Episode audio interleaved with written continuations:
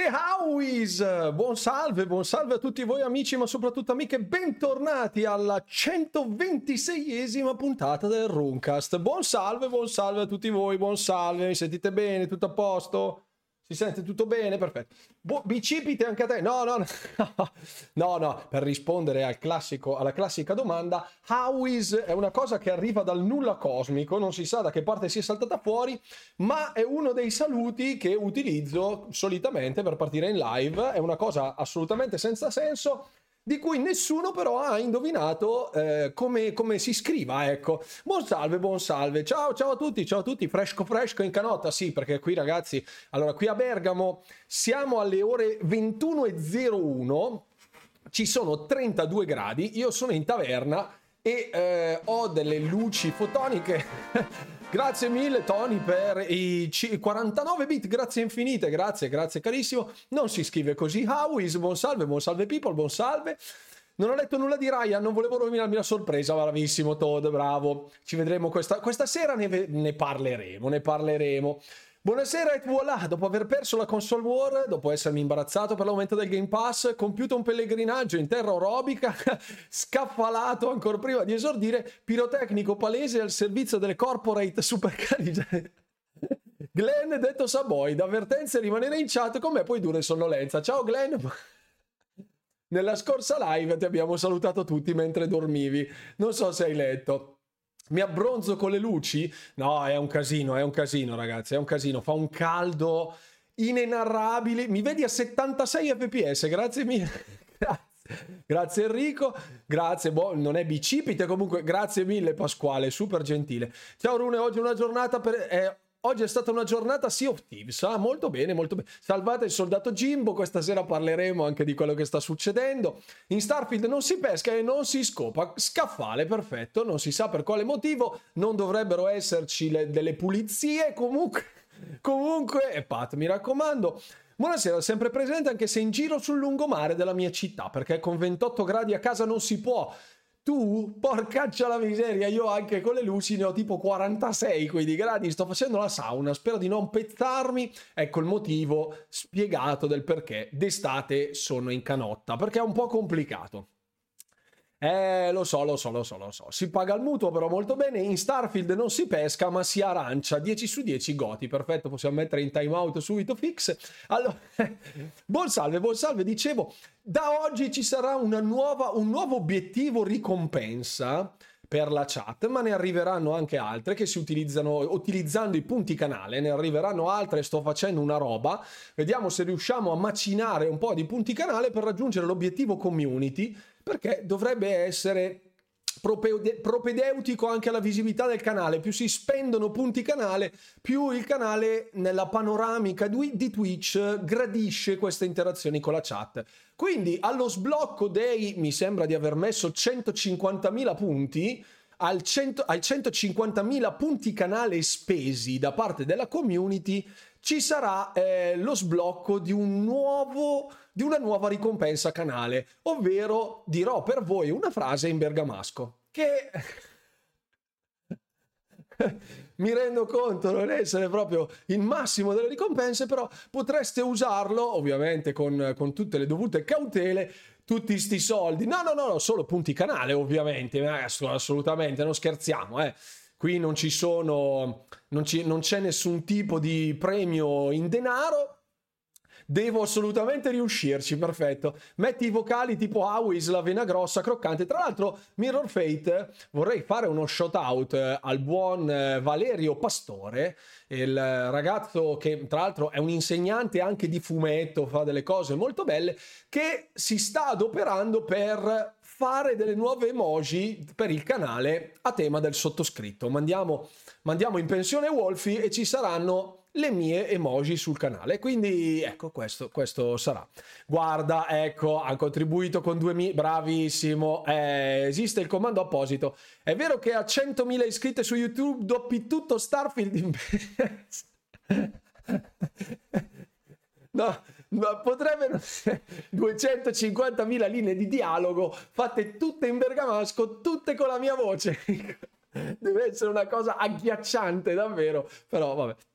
Vabbè, potrei farcela, a dire la verità. Non so se potrei farcela, ma ci proveremo. Allora, potrebbe essere un casino. Potrebbe essere un mica. Buonasera capitano, buonasera Teotomo, buonasera. Premio che invidieranno tutti. No, ma ne arriveranno tanti. Metteremo per mettere in time out qualcuno dalla chat, per salvarsi dal time out di qualcun altro. Faremo anche queste battaglie con i punti canale. Ho deciso di fare qualcosina di interessante e dopo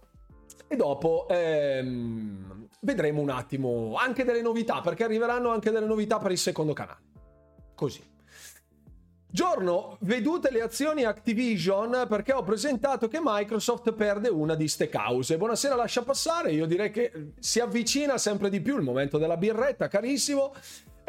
Parto prevenuto, ecco, perfetto, Nico Feder che subito ha ringalluzzito il buon Glenn Detto Saboide, che l'ultima volta ha fatto le nanne, quindi non si può, come si dice, non si pesca in bergamasco. Non posso dire nulla, ma si può contribuire alla causa spendendo i punti canale. A 150.000 punti un piatto di casoncelli preparato da Rune Chef.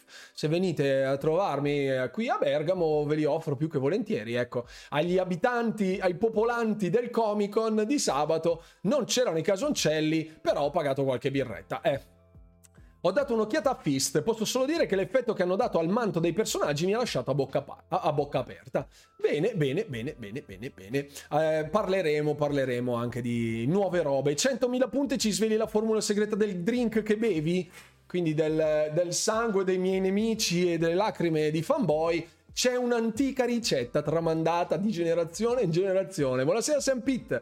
Ma i vocali come mai non li metti? Perché, allora, sui messaggi vocali, quelli con i punti canale, se può fa, ma il problema è che dovrei metterli con dei cooldown e alcuni, quelli più divertenti, a volte sono copyrighted, tipo il sad flute del Titanic, avete presente? Quello che suona... che fa pi pi pi pi pi, che fa tutti i suonini super distorti, cringissimi, sono te li banna, fra virgolette, te li bannano non Twitch, ma te li banna YouTube quando li ricarico sulla live di YouTube, quindi è un casino. Metti quelli non copyrighted, lo so, ma io già, ragazzi, sto navigando nel disagio e nel delirio. Oggi c'è stato il video di Starfield, che nemmeno è uscito ed è già scaffale. Arriverà domani il video delle uscite del mese, perché non mi sono accorto che oggi è il 27, quindi ho fatto il video, gli abbonati ce l'avranno già sul canale Discord, potranno trovarlo nel canale Discord degli abbonati. Se siete abbonati e non fate parte del Discord, !Discord, avete i video del sottoscritto in anteprima, ovviamente. Metti quelli di Francesco Salvi, che quelli non te li blocca. E basta, perfetto, giusto. Il Cap sabato ci ha dissetato con bevande tipiche orobiche. A dire la verità, una delle bevande tipiche orobiche della tradizione è l'idromele, che farei io, ma non potevo entrare al Comic Con con delle bevande homemade così, tra l'altro dal tenore alcolico anche abbastanza importante, quindi magari... in un raduno invernale di Gilda, della community che faremo qui a Bergamo, potrebbe esserci una serata dove esco una bottiglia di idromele di Ron Walker. Io ho preparato stash di luglio, lo trovi su OneDrive comandato. Arriverà anche lo stash del buon Matteo, Mirror Fate, che si adopera per aggiornare tutte le informazioni dei titoli usciti, quelli degli showcase, eccetera, eccetera. Ha fatto un bel file, un bel documento e lo condividerò ovviamente sul canale Discord, perché volevo condividerlo da un'altra parte, ma non ci sono ancora arrivato a fare quella roba qua. Una dei miliardi di robe che sto facendo. Vabbè. Come sempre, buonasera. È un casino, come sempre. E non che il clima fosse così adatto all'idromele, esatto, ma poi io lo faccio con i peperoncini che coltivo io, faccio il capsicumel, che è un idromele piccante, fa un connubio miele e piccantezza che, guarda, è una roba spettacolare, è una roba. Ma tra l'altro, a proposito di news, nuove figuracce dell'FTC? Assolutamente sì. I'm Wolf, grazie mille per i 10 mesi. Buonasera bella gente, ciao carissimo, benvenuto. Il birrificio locale si è difeso più che dovere. Sì, sono d'accordo. Ma parliamo delle rocce nere orobie, cose importanti, la polenta taragna. Viva la polenta taragna originale con il branzi, il resto non esiste. Parliamo delle cose che contano davvero. Quanto hype per il fantastico DLC del fantastico Callisto Protocol, noto quadrupla A di altissimo livello, perfettamente ottimizzato, molto coinvolgente, con una bella trama, senza problemi di audio e di doppiaggio, per niente legnoso. In effetti. Oh, attenzione, qualcuno ha riscattato Istituto Luce con 20.000 punti, ecco. Con l'Istituto Luce, all'interno dei premi, ecco, con i punti canali, si può, mi raccomando, ricordatevi le regole del canale, riscattando i punti canale, leggerò con la voce dell'Istituto Luce delle frasi da voi richieste. Sempre con una... mi raccomando, non fatemi dire cose strane, se no... Niente, se no non le dico. Cercavo un mare calmo e ho trovato te. Col vento così forte non dirmi buonanotte. Soltanto per stasera amore e capoeira. Casciaca e luna piena con me in una favela. Ecco, va benissimo così. Sono stato bravo, Walden. Grazie mille. Grazie per aver riscattato questi 20.000 punti. Grazie infinite, è stato bellissimo. Spero sia stato interessante. Così, perché sono un pirla. Comunque... Stasera c'è, come al solito, un sacco di robe di cui parlare. Grazie mille Luca Greggio per essere qui questa sera. Ciao carissimo, qui si sboccia di brutto. La Ferreri sarebbe soddisfatta. Era una canzone, credevo fosse una poesia. Pensa che ignorante che sono. Anche se amore e capoeira, già lì avevo capito che non fosse proprio una... Però vabbè. Sei un dilettante. Altro ieri Twitch mi ha cancellato lo streaming finale di Omori per violazione di licenza musicale. Twitch non lo sa che lo streaming lo vedo e lo faccio solo per me. Non importa. Madonna, ma lo uso pure io. Devo mettermi in bianco e nero quando faccio Istituto Luce? Cavoli, devo fare una roba... Devo mettere dei filtri su OBS, quindi, per accendere e spegnere... Buonasera Rune a tutta la community, ciao la scimmia tre teste, mi sono trovato il feed di oggi inondato di notizie su aziende che Microsoft avrebbe intenzione di acquisire, vero il solito gossip? Lo vediamo questa sera la scimmia tre teste. Poi alla fine Jim ha fatto sentire il suo intervento registrato, sì infatti. Oddio. Pix, ecco, facciamo l'ultimo momento dell'Istituto Luce e poi andiamo. Sapevo che questa cosa sarebbe stata controproducente, però vabbè. Intanto mi dite se va avanti anche il progress dei traguardi community, per cortesia, perché sto cercando anche di visionare se effettivamente il progress sta andando avanti, perché effettivamente l'obiettivo sarebbe quello sì di sollazzare il vostro gaudio, ma anche quello di vedere se effettivamente funge questa cosa. Vediamo. Gestisci sfide e ricompense, siamo all'1%, perfetto. Ci sono 30 giorni, 30 giorni. Lo vedo fermo a 2K, probabilmente deve... Ecco, vedi, ha contribuito con un totale di 2000 alla sfida nuova ricompensa. Ok, perfetto. Grazie mille. In primis l'ossigeno. Su Marte non c'è atmosfera. Ed anche il torace più maschio e impavido s'affoga nel vuoto e cerca ristoro. Fecchia e Pini annaspano, Freghieri, campione littorio di nuoto d'audace stirpe palombara, ha il solo fiato per dire non c'è aria. Meglio Fix, questo era Fascisti su Marte, una fantastica miniserie di episodi tutti fatti da Guzzanti, molto bello, molto divertente. Te ne pentirai amaramente di questa ricompensa coi punti, già me la vedo tra 2 giorni, è tipo 250.000 anziché 20, può essere. Un consiglio per non affaticare la serie S nelle ore più calde, lasciargli spazio e non ficcarla nei mobili che spesso quelli a cubi...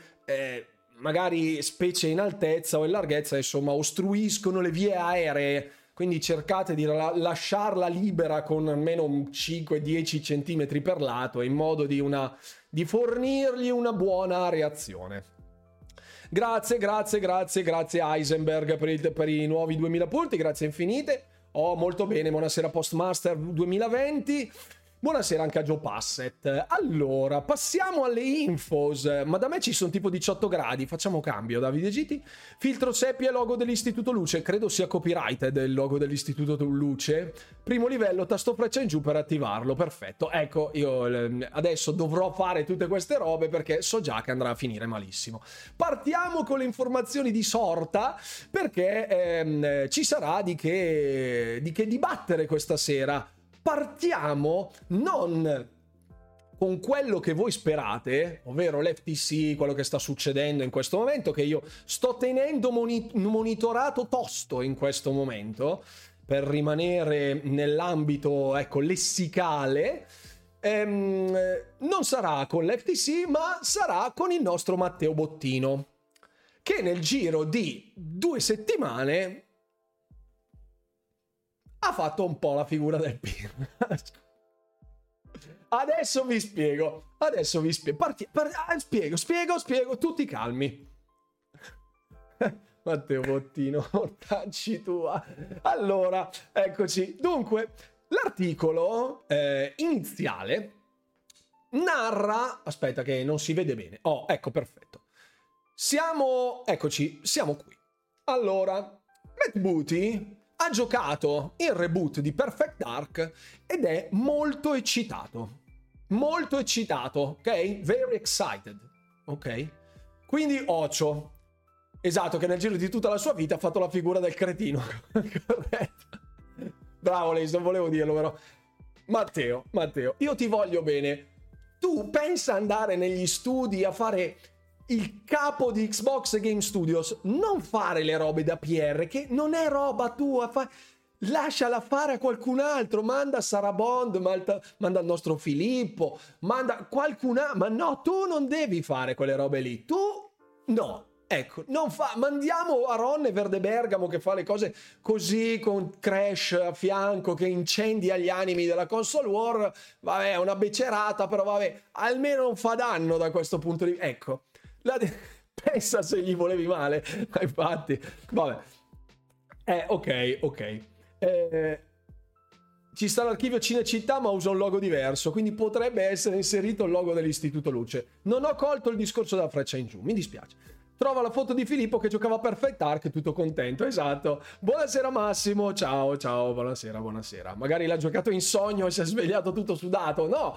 Allora, durante un'intervista ha praticamente detto di aver giocato a delle build, ok? E durante una chiacchierata con Stephen Totilo, che io ho sempre detto Totillo, ma in realtà ce n'è solo una di L, quindi è Totilo, ok? Quello di Axios, per capirci. Dice di aver giocato delle build e che è molto eccitato di aver visto ciò che stessero facendo, insomma, agli studi di The Initiative in collaborazione con Crystal Dynamics. Passano questo articolo, come potete vedere, è del 16 giugno, l'intervista di Axios, che è questa, è del 15 di giugno. Passa 10 giorni secchi e un report di, aspetta che non si vede, ma qui c'è scritto, vediamo, si riesce a vedere, 26 giugno 2023, quindi ieri, titola così: il reboot di Perfect Dark è lontano ancora anni. Perfetto. Molto bene, perfetto, sei un fenomeno Matteo Bottino, un applauso a Matteo Bottino, grazie. Ha visto dei video upscalati di Perfect Dark Zero di 360. Grazie Salvatore, grazie per i 6 mesi, grazie Alfabeta.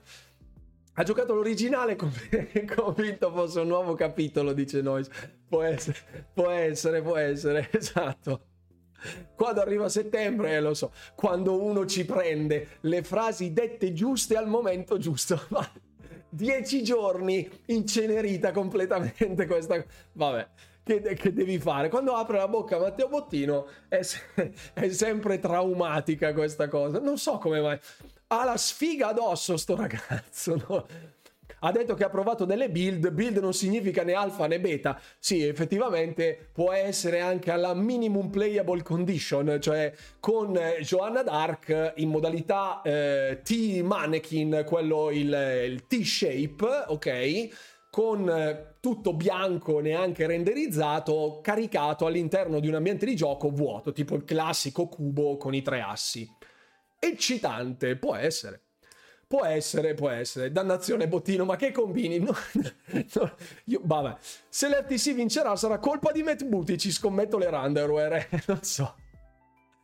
Lo so, magari una build con 4 alberi, il manichino base, esatto, di Unreal Engine 5, più o meno quello che avevo detto. Siamo lì, secondo me siamo lì in giro. Avrà provato una build che gli ricordava la definizione di PS1, può essere. Poi vedremo dei Initiative chiusi improvvisamente, chiusi per lutto di Joanna Dark. Comunque all'interno di questo articolo di IGN, che diciamo è basato sulle dichiarazioni di diverse persone all'interno dei team, che sono anche andati via dal team, quindi da un certo punto di vista potrebbe anche essere una congettura, una forzatura, diciamo, un irrobustimento di una teoria non proprio generosa nei confronti di The Initiative. Comunque sembra proprio essere a anni di distanza dal termine dello sviluppo. L'articolo è veramente molto lungo, molto lungo, abbastanza critico anche nei confronti di alcuni degli aspetti di Xbox, anche se IGN un po' ci ha abituato a questo clickbait selvaggio ultimamente, con Xbox che non mostra il fuoco competitivo. Ecco, dopo quello che è stato rivelato questa sera, io credo che di fuoco competitivo ce ne sia fin troppo, e francamente consiglierei al buon Ryan McCaffrey magari di cambiare lavoro, perché francamente con tutto il casino che ha tirato in piedi con le sue dichiarazioni, vedersi sbattere in faccia a lui e a quell'altro cotechino di Destin Legacy, vedere arrivare tutti i piani di Xbox che ha intrapreso dal 2019 al 2022 e parlare di mancanza di fuoco competitivo, vuol dire essere dei maledettissimi tamarri che non capiscono una mazza. Ecco fatto, l'ho detto. Scusa se esco dal topic, credi che Starfield possa settare l'asticella per i prossimi RPG? Sicuro, no, non credo, sono certo di questa cosa. La parola d'ordine di Starfield è ambizione, da quello che si è evinto. Una libertà unica nel suo genere, una profondità molto corposa, che va ben oltre gli aspetti classici, tradizionali, i cliché, e dovrebbero, almeno a quanto dicono, dovrebbero aver pensato a tutto o quasi, tranne alla pesca e ai veicoli per esplorare i mondi, i pianeti. Ecco, questo per rispondere a Milo. Grazie, ovviamente. Grazie mille. Lo spoiler sul canale l'hai già fatto? Di cosa? Di cosa, Alfabeta? Lo spoiler de che? Se l'FTC vince vuol dire che ha ricevuto un miracolo vero e proprio, visto che mi sono messi in tribunale. Sì, credo che sia praticamente impossibile. Che l'FTC la spunti, davvero. Già il giudice Corley sta andando con l'accetta, anche le dichiarazioni che sono uscite oggi vanno a corroborare per l'ennesima volta la tesi di Xbox, quindi staremo a vedere. Allora, oggi hanno tolto l'intervento della responsabile dell'Xbox Cloud Gaming, perché è ritenuto non necessario, bipartisan, sia dall'FTC che da Microsoft. Quindi ci saranno gli interventi di Nadella e di Kotick nei prossimi giorni. E basta, oggi c'era quello di Ryan e lo vedremo. Lo vedremo. Praticamente di Perfect Dark esiste solo il titolo, più o meno. Mamma mia, IGN, ora ce l'hanno con Clockwork e il trailer di Bioshock. Qualcuno in chat all'interno del forum, vi invito a far parte del forum !Telegram, mi ha linkato qualcosa, mi sono rifiutato di guardarlo. Quando ho visto, ho letto Clockwork Revolution Comparison Bioshock. Oggi ho girato, ho chiuso. Buonasera Bexar, benvenuto o benvenuta sul canale. No pesca uguale scaffale, esatto, giusto. Non si può pescare. Ho già preparato 110 euro di punti rewards per Starfield, bravissimo Paolo. Non pensavo potessero arrivare a tanto proprio perché sono andati oltre, e sti cazzi della pesca, giusto?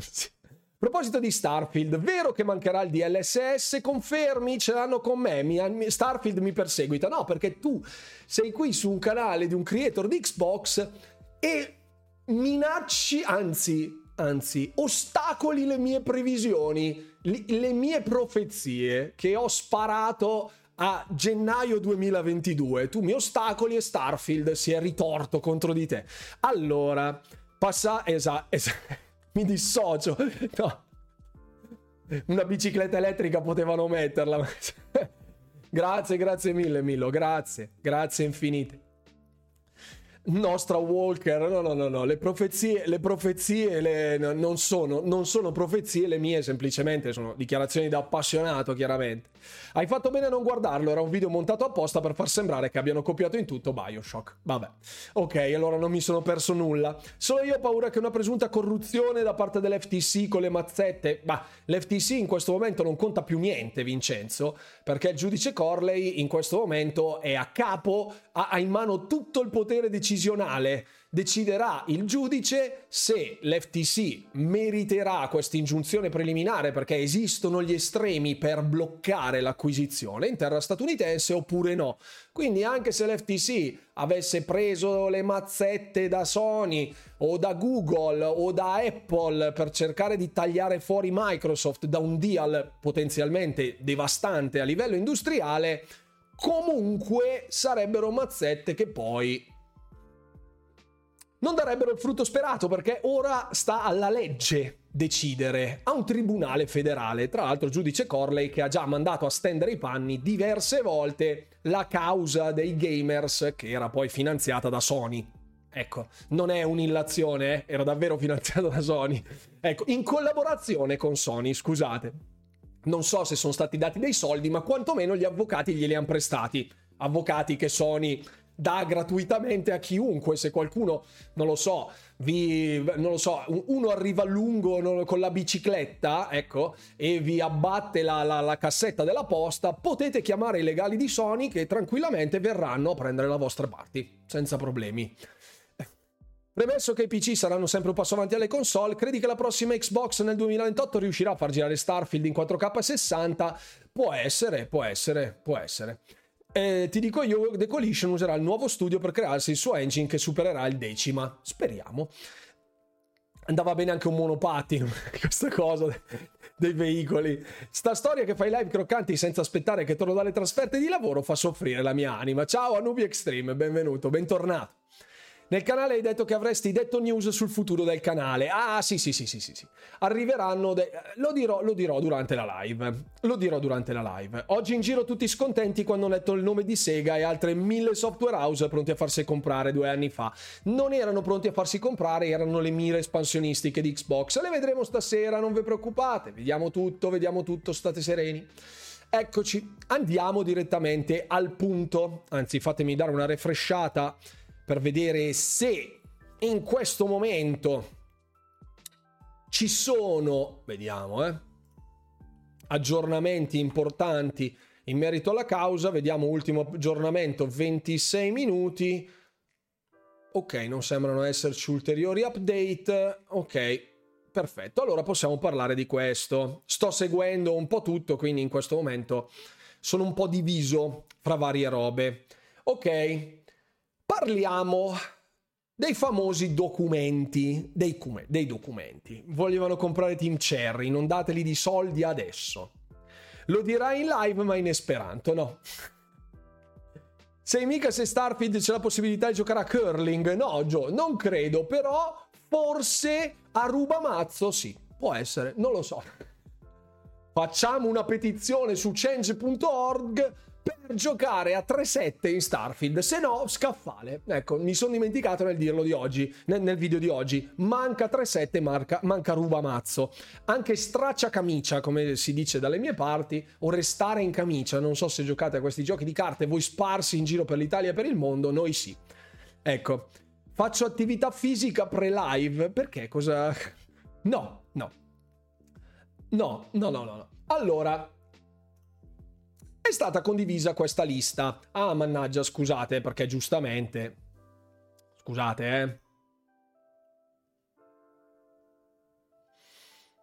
Eccoci qua. Allora, è stata condivisa questa fantastica lista. Questi... eccoli qui. Questi sono... non si può suonare il sassofono coi peti, che gioco orribile, sono d'accordo. Cava camisa. Ok, perfetto. neanche burraco, niente, no no no. Allora, questo documento che vedete in questo istante è estratto da alcuni documenti confidential di Microsoft che sono stati condivisi all'interno dell'udienza proprio alla Corte Federale. Questo consideration set riguarda degli sviluppatori e dei publisher sui quali Microsoft pose gli occhi nel periodo 2019-2020. Ok? Buonasera Nomad, ciao, ciao, ciao. Si può avere il numero degli avvocati gratuiti di Sony? Non ce l'ho. Se lo trovo te lo do, volentieri. E non si potrà giocare a God of War su Starfield, no. Allora, queste 100 compagnie, fra developer e publisher, sono stati elencati qui. Non sono tutti potenziali per acquisizioni, ok? Ma si parla anche di partnership, ok? Industry relationships già attuali con Xbox. Quindi non volevano comprarsi 100 compagnie o 100 studi e 10 publisher, ok? Questo è una panoramica ad ampio spettro. Ogni volta che sento parlare di console war mi viene in mente la puntata di South Park sul Black Friday, circa anche a me, più o meno. È diventata l'acquisizione minuto per minuto, non potremo vedere il risultato a partita finita, intanto parliamo di Starfield. Sì, possiamo parlare di Starfield quando volete, ma magari sarebbe meglio parlarne quando ce l'abbiamo in mano, perché altrimenti bisogna fare il frame analysis, che non so quanto possa essere divertente in live. Ecco, alcune hanno funzionato, tipo Sega. Allora, di questi studi e di questi publisher ci sono dei nomi particolarmente noti, celebri, se vogliamo. Possiamo evidenziare, ecco, qui abbiamo Asobo Studio, che conosciamo benissimo, Bluebird Team, che abbiamo visto con Layers of Fear, Bungie, che qui era ancora indipendente, perché giustamente parliamo di un po' più indietro, Certain Affinity, CD Projekt Red, Crytek pure c'era, madonna, Digital Extremes, Dontnod, che abbiamo visto anche recentemente al lavoro con diverse cosine carine, Ember Lab, che se non erro è quella di Kena Bridge of Spirits, giusto? Ember Lab, scusate, magari... Il quiz arriverà domenica, Tomatec. Ok, sì, Ember Lab era quello, ok. IO Interactive sembra abbia un'esclusiva in ballo con Xbox. Sì, ne parliamo, sereni. C'è Fat Shark, che sono quelli di Warhammer 40.000 Darktide. Vediamo Finji, che sono quelli di Tunic. From Software, Gearbox Software, anche qui Ghost Ship Games. Mannaggia, Ghost Ship Games. Non mi sovviene che titolo stessero sviluppando o stanno sviluppando. Mannaggia, ho un lapsus in questo momento. Devo andare a controllare, perché quando ci sono ste robe io poi resto senza il sonno. Ghost Ship Games. Vediamo. Deep Rock Galactic, perfetto. Se non avete giocato Deep Rock Galactic, giocateci, in cooperativa, divertentissimo, da morire da ridere. Avanti. C'è Proletariat, IO Interactive, Hi-Rez Studios, quelli di Smite, Paladins, compagnia bella, Hello Games, Hazelight Studios. Vediamo chi altri, ma ce ne sono uno sfacelo, Moon Studios, quelli di Ori and the Blind Forest, Mandfish, cioè quelli di Atomic Hearts, Oxide, quelli di Ara History Untold, People Can Fly, Playdead, Playful Studios, grandissimi quelli di Playful, Rebellion, Relic, Remedy, Roblox, ce ne sono davvero. EA non c'è. EA non c'è. Questi vanno acquisiti già solo per il nome. Chi tocca boca, detto in bergamasco, vediamo chi sono Tocca Boca Studios, scusate, Tocca Boca Swedish.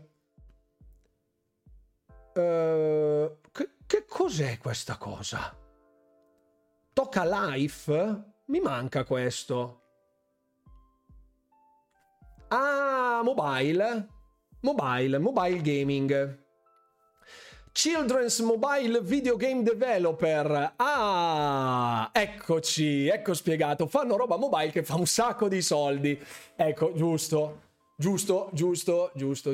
E si scoprono tante cose nei retroscena di questa. Infatti io sono curiosissimo, tante volte mi fermo a vedere un attimo queste cose. Stoic Studios, appunto quelli di Banner Saga, che stanno lavorando adesso a Tower, Studio MDHR, quelli di Cuphead, Team Cherry, Techland, quelli di Dying Light, Tequila Works, Thunderful, Thunder Lotus Games, guarda quanta bella gente che c'è. E nei publisher 505 Games, Annapurna, Devolver Digital, Focus Home Interactive, Media Indie Exchange, Paradox Interactive, che hanno già una sorta di sodalizio con Xbox, Raw Fury, Sega e Team 17.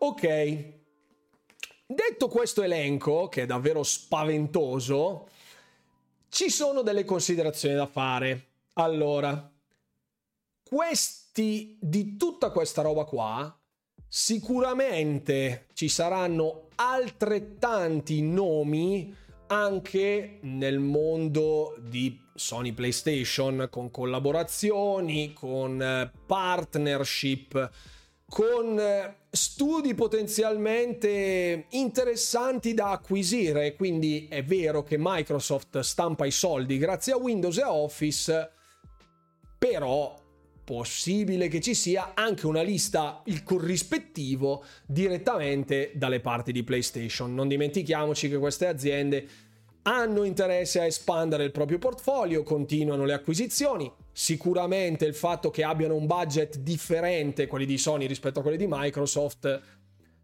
sbilancia un po' il tutto, però vedete che nonostante i soldi siano tantissimi, anche quelli investiti, poi ci sono tutta una serie di problematiche successive, ed è l'esatto motivo per il quale, a mio modo di vedere, finita tutta questa storia dell'acquisizione, ci sarà un po' di shopping selvaggio, di studi piccoli, medio piccoli, e poi altre acquisizioni grosse. Smesso Halo, sono andati da Activision e hanno bestemmiato talmente tanti santi che non vedevano l'ora di scappare. Ma di chi stiamo parlando? Ah, di Bungie? Ah, ok. Eh sì. Sicuramente ci saranno anche da PlayStation, semplicemente con questo caso sono uscite solo quelle di Microsoft. Esatto. Un'altra cosa interessante però riguarda il secondo consideration set, che è questo qui, che il buon Stephen Totilo diceva, appunto, le 76 popular app maker per aumentare l'impronta mobile di Microsoft. Io torno a ripetere questa cosa, io lo sto dicendo tipo da gennaio. A Microsoft interessa COD fino a un certo punto, loro vogliono il mercato mobile, punto. Tutte queste piattaforme, publisher, distributori, servizi, sviluppatori hanno a che fare con il mondo del gaming mobile, e Microsoft ce li ha lì tutti chiusi in una lista, il che non significa niente in sé per sé, perché spesso ho visto già, grazie ovviamente a voi che mi allietate con questi post fantastici tipo "hai visto quanta gente volevano comprare quelli di Microsoft", articolo di ginopippo.it, vabbè. Non volevano comprarli tutti, sono dei progetti che possono essere di qualsiasi cosa, collaborazioni, esclusività temporanea, esclusività perenne, acquisizione, partnership, diritti di marketing, nel senso che uno, ad esempio con Activision, nella fattispecie con Diablo 4, non c'è un'acquisizione in merito a Diablo 4, non c'è un'esclusività né temporanea né infinita, ma soprattutto c'è solo una partnership commerciale, ovvero i diritti di marketing, come vengono detti. Tu, se vuoi, puoi pagare una cifra e far sì di realizzare delle pubblicità, degli ads, con quel gioco specifico associato alla tua console, anche se non è esclusiva della tua console. Quindi pensiamo nella fattispecie a tutti gli accordi commerciali che sono stati fatti a livello di marketing di Call of Duty su PlayStation, ad esempio quello di Hogwarts Legacy, che in diversi credevano fosse un'esclusiva PlayStation, visto il tasso di marketing che era stato investito, diciamo la quantità di denaro investita da Sony per accaparrarsi questi diritti di pubblicità, ecco, chiamiamoli così. Buonasera Tetro. È ricominciata l'udienza. Ah, ok, perfetto. Pare che anche per Rec Fantasio ci sarà l'esclusività commerciale, sì, la partnership per quanto riguarda i diritti di pubblicità. Salutiamo Gino Pippo che ci segue sempre, assolutamente.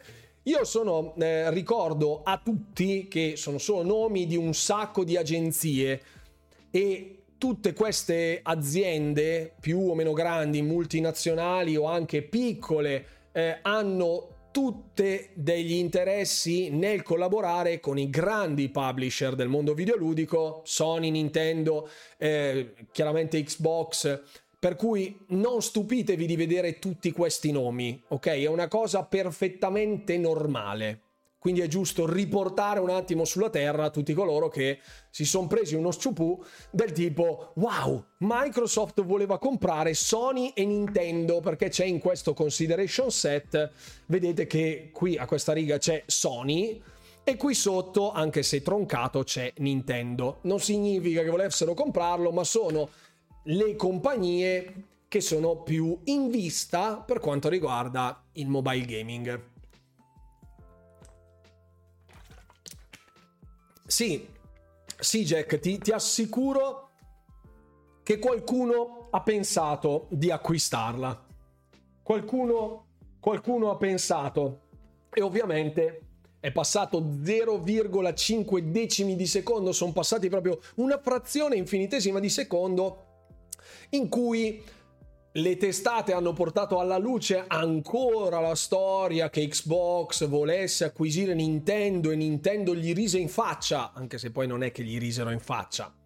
Questa cosa è più una leggenda metropolitana, dove si incontrarono, rifiutarono gentilmente, tipo no grazie, non siamo in vendita, e questo è.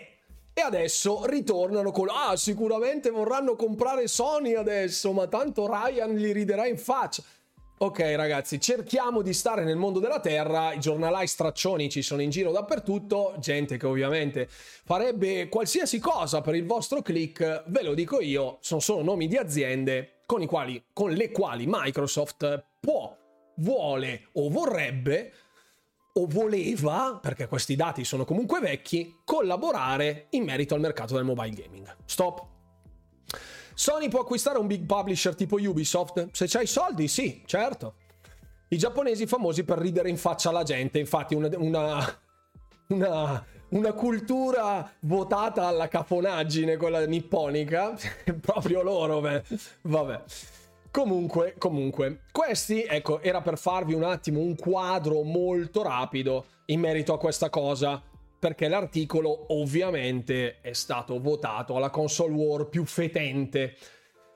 Ci sono altri dati interessanti in merito, torniamo di là che si vede meglio. Esatto. Per email interne, Microsoft pagò $117 milioni per Ninja Theory, perché originariamente Ninja Theory era una realtà molto vicina a Sony. Io ora non ricordo se proprio fosse parte degli asset di Sony, io francamente non ricordo. Adesso andiamo subito a vedere. Mi sembra di no, che ci fossero degli accordi in merito a... Ci fossero degli accordi... Ecco, li salvarono dalla bancarotta finanziando Heavenly Sword.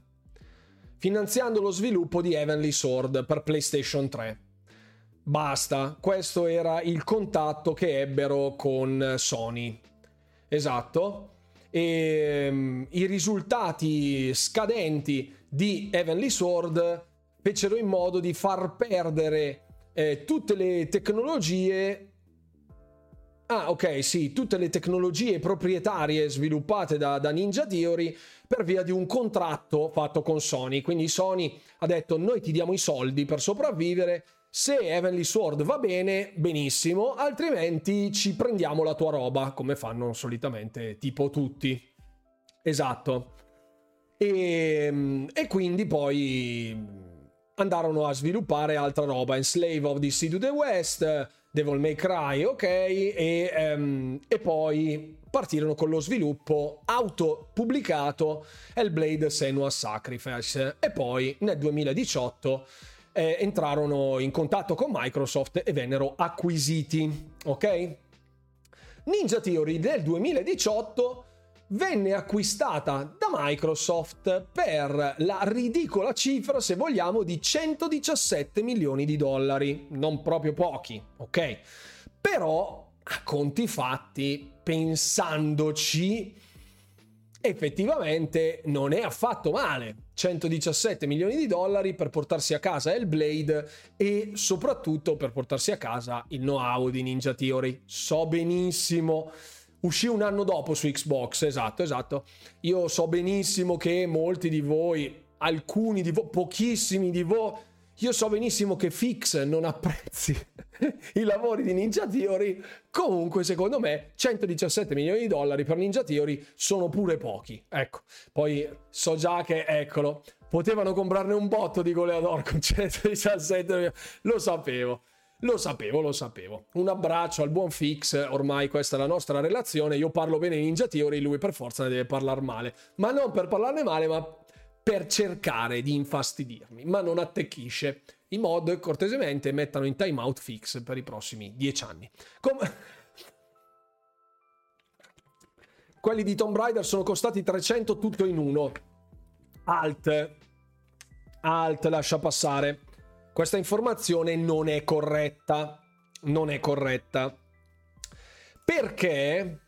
Perché i diritti di Tomb Raider che sono stati comprati, allora, sono...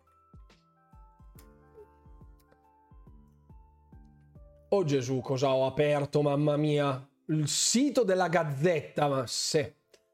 Mamma mia. Comunque erano i diritti. Allora, hanno comprato le IP di Tomb Raider con Crystal Dynamics e Eidos, ma non erano 300. La cifra era diversa. Io, per quanto abbia detestato Devil May Cry, riconosco che aveva roba ottima dentro. Almeno alcune cose, il menu direi di no. No, comunque la cifra era leggermente diversa. Comunque sia. Ottimo acquisto, chissà quanta altra roba vorrebbe comprarsi Microsoft adesso con l'acquisizione in canna, calcolando quanti soldi abbia accumulato nel frattempo, quanti soldi possa spendere in termini di investimento dopo essere rimasti bloccati per via dell'acquisizione. Tant'è che emerge sempre dalle carte, questo è un dato di fatto, quindi andiamo direttamente a togliere alcune delle domande che mi erano state poste all'inizio della serata. Microsoft considerò l'acquisto di Bungie e di Sega. E questo avviene esattamente tramite un'email che è depositata agli atti, quindi non è un rumor, ok? Le mail, tra l'altro, forse erano linkate anche qua. Ecco, sì, si vede. Ok. Parlano proprio nello specifico di Sega Sammy, una potenziale acquisizione per quanto riguarda gli studi di Sega. Per bolstering the Game Pass and the portfolio, eccetera eccetera. Ecco, qui dice ci aiuterà ad accelerare il Game Pass sia sulla console che off console. Si fa anche il nome di Bungie. Qui c'erano i prioritizing di acquisition targets, ci sono tutti dei dati interni. La mail è da Phil Spencer a Amy Hood e Satya Nadella, quindi una mail proprio al vertice Qui c'è tutto un sacco di altra gente, c'è Sarah Bond, c'è Tim Stewart, c'è Paul Lee, Matt Booty, ci sono tutti, ci sono proprio tutti. Buonasera Michelangelo. Quindi i rumors su Sega non erano falsi? No, allora, io ricordo...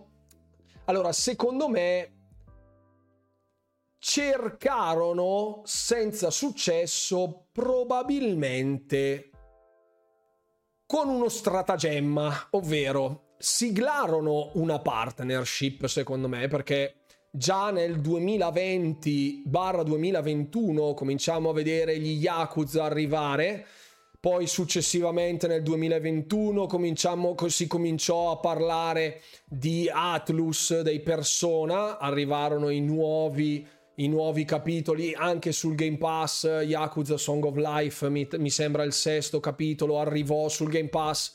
Poi arrivò Like a Dragon, cominciò una sorta di sodalizio perché andava comprata Bethesda in quel momento. Zenimax Media voleva vendere, probabilmente stavano cercando fondi, anche visti gli insuccessi di Fallout 76, perché ci tendiamo anche a dimenticare questa roba, cioè che Fallout 76 fu la versione Redfall di Fallout, un game as a service, open world, multiplayer, che doveva monetizzare un sacco su Fallout, sul brand di Fallout, ma questa cosa non si concretizzò. Probabilmente anche visto lo scarso rendimento, già Xbox si adoperò per aiutare Bethesda nella realizzazione di Fallout 76 e quindi...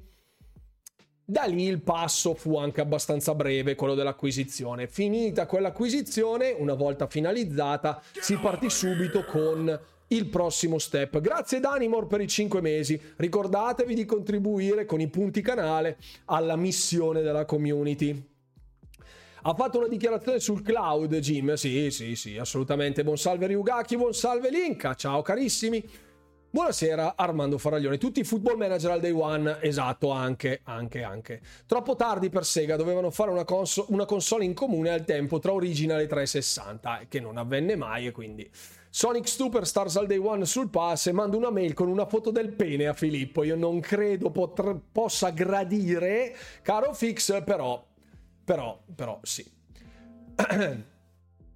Starfield esclusiva Xbox, Jim Ryan non ha nulla da obiettare, non è anticoncorrenziale, titoloni, guarda, sicuro.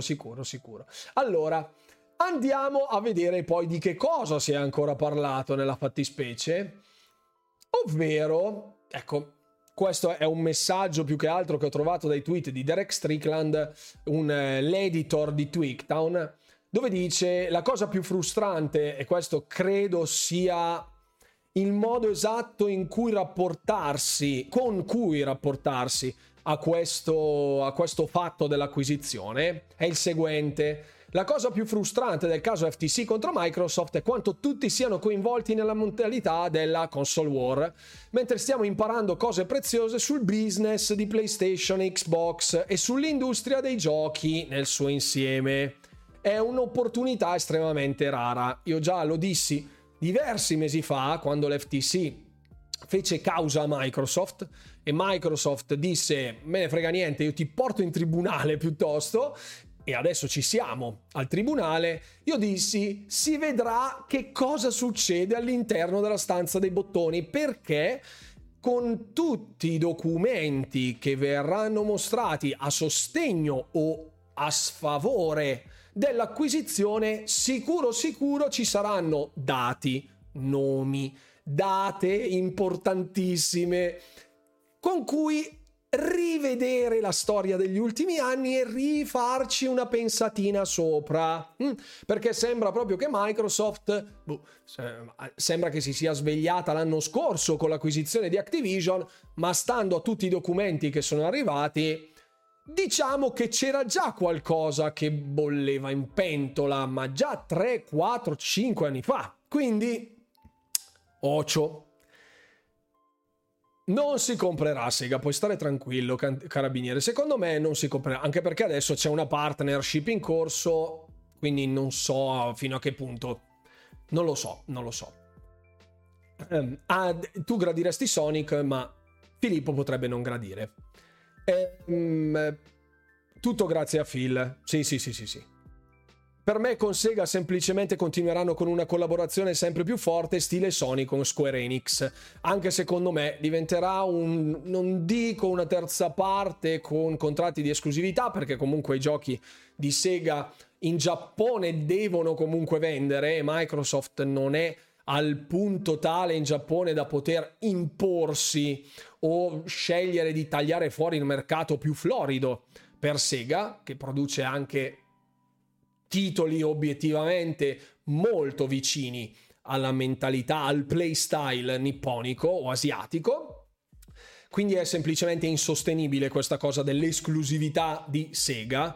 Un'acquisizione non avverrà, secondo me, o comunque non nell'immediato, semmai ci sarà, e invece è molto probabile che continuino a stringere partnership in tal senso, dove Sega, piuttosto che lasciare terreno a Sony, si butterebbe nel fuoco, e ora con Microsoft molto probabilmente, con anche la vetrina di Call of Duty, di Activision, di King, eccetera eccetera, ha un ulteriore trampolino di lancio grazie al quale autopubblicizzarsi come vero colosso in termini videoludici e quindi attirare anche potenziali interessati a questo tipo di pubblicità. Quindi anche altre aziende esterne, altri publisher potrebbero incominciare a bussare alla porta.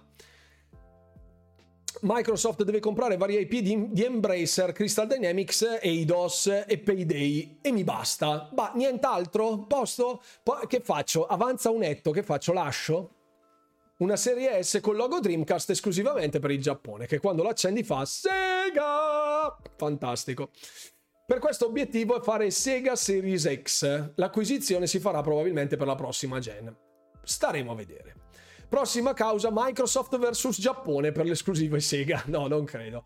Sony sta cercando di minare le esclusive Xbox non dando i dev kit. Adesso ci arriviamo. Fra un paio d'anni compreranno Sony e Nintendo, così non ci sarà più il problema delle esclusive. Una grande console con scritto videogiochi. Basta.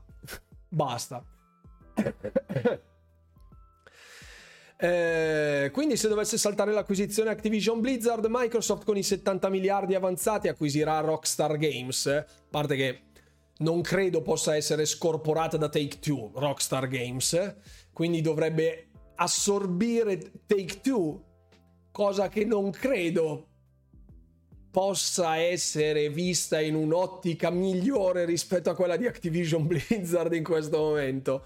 Non lo so. Comunque Take-Two sono solo 21 miliardi, Sì, 21 miliardi a oggi alla carta, non lo so, non sono informato sul prezzo, il capitale necessario per acquisire Take-Two, però con GTA dentro, che è uno dei giochi più giocati al mondo, il secondo gioco più venduto al mondo dopo Minecraft, non lo so se forse l'antitrust potrebbe avere qualcosa da dire, non lo so. Gino Paoli, protagonista del prossimo gioco Sega, questa l'ho sentita perché me l'ha detta oggi, questa era finissima. Davide, bravo, guarda, il mio applauso, guarda, ti faccio un applauso perché è stata veramente molto bella, sottile e estremamente educata, bravo.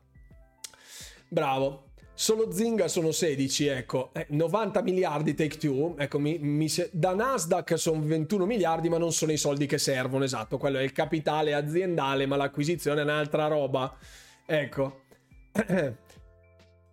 Una Xtendo Station sarebbe molto figa e addio alle esclusive.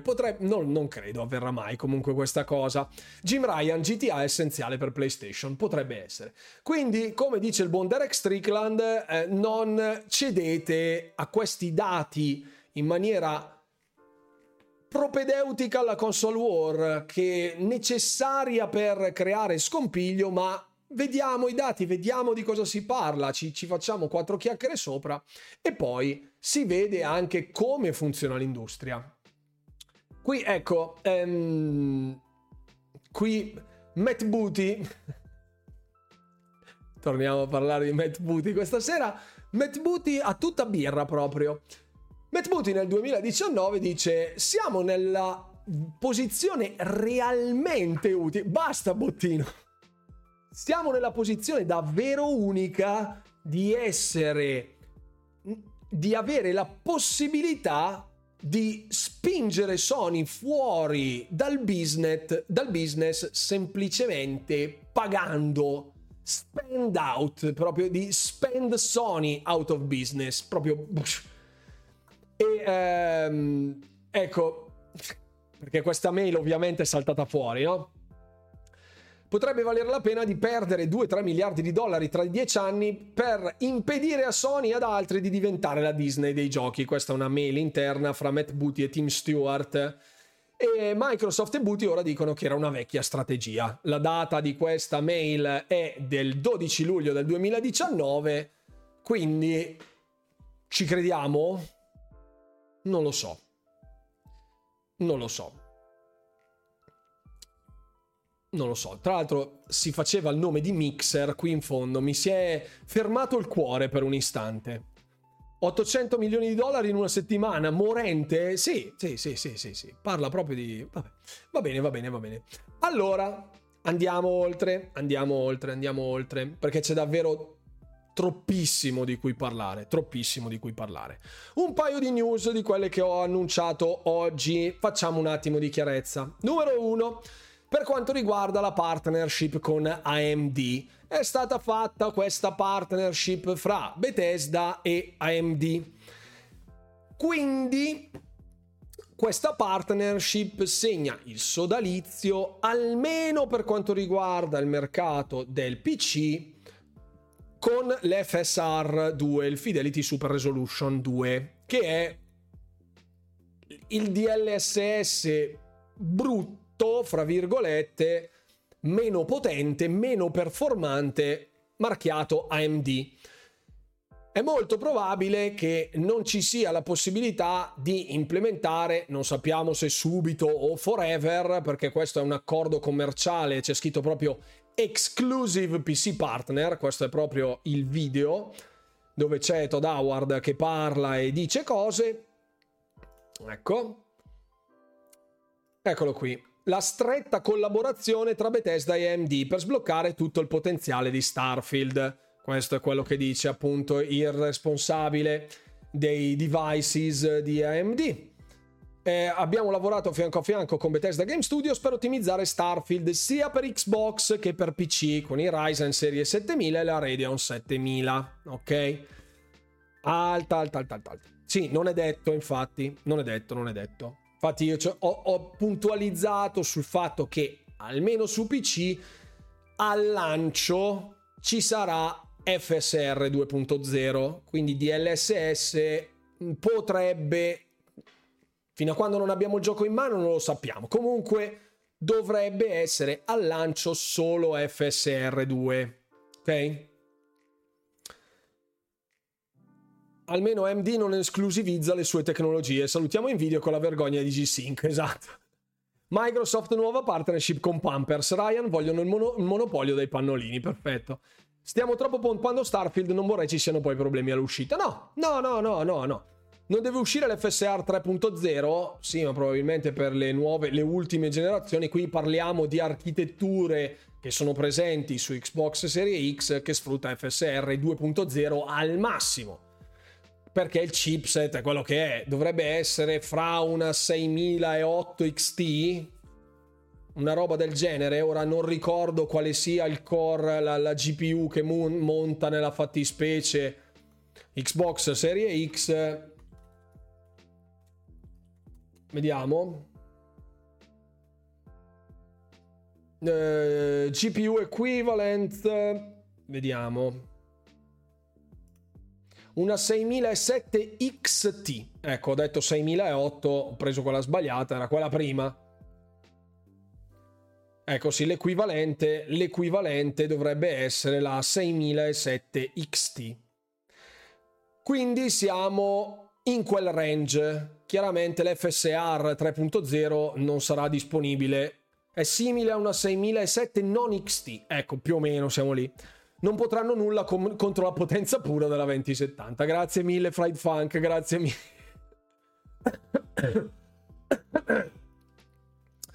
Lo si trova pure su GeForce Now?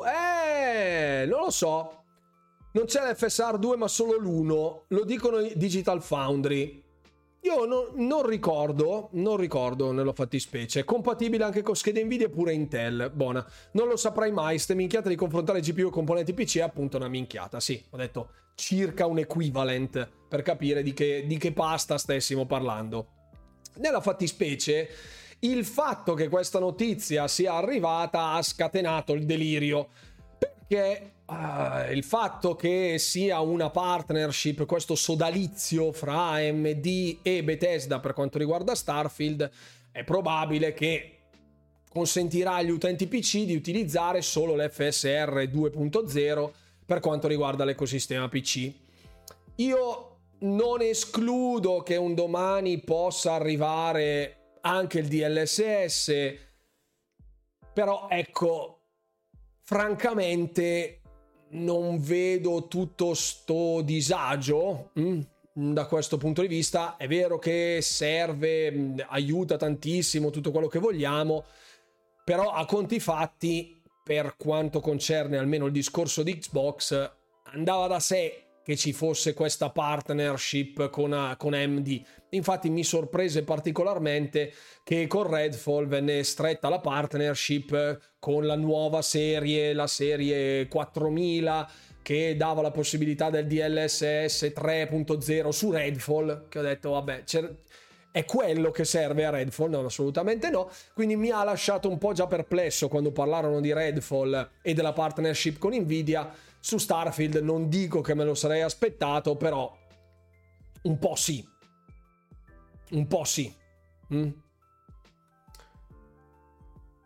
Moddare i DLSS ormai è una minchiata. Tutto questo casino invece di mettermi una 2070S esterna alla console per risolvere i problemi, giusto? X per coerenza, X. Secondo voi avremo i primi problemi sul riscaldamento facendo girare Starfield con la serie X? No. Secondo me no. Ecco, in teoria l'FSR non è legato all'hardware. Infatti io ripeto, al lancio secondo me ci sarà la possibilità di abilitare solo l'FSR 2 su PC. L'architettura AMD, buonasera Fabio Laspo, grazie mille per i 6 mesi, grazie infinite. L'architettura l'architettura AMD sicuramente porterà dei benefici su console, perché su console monta quel chipset.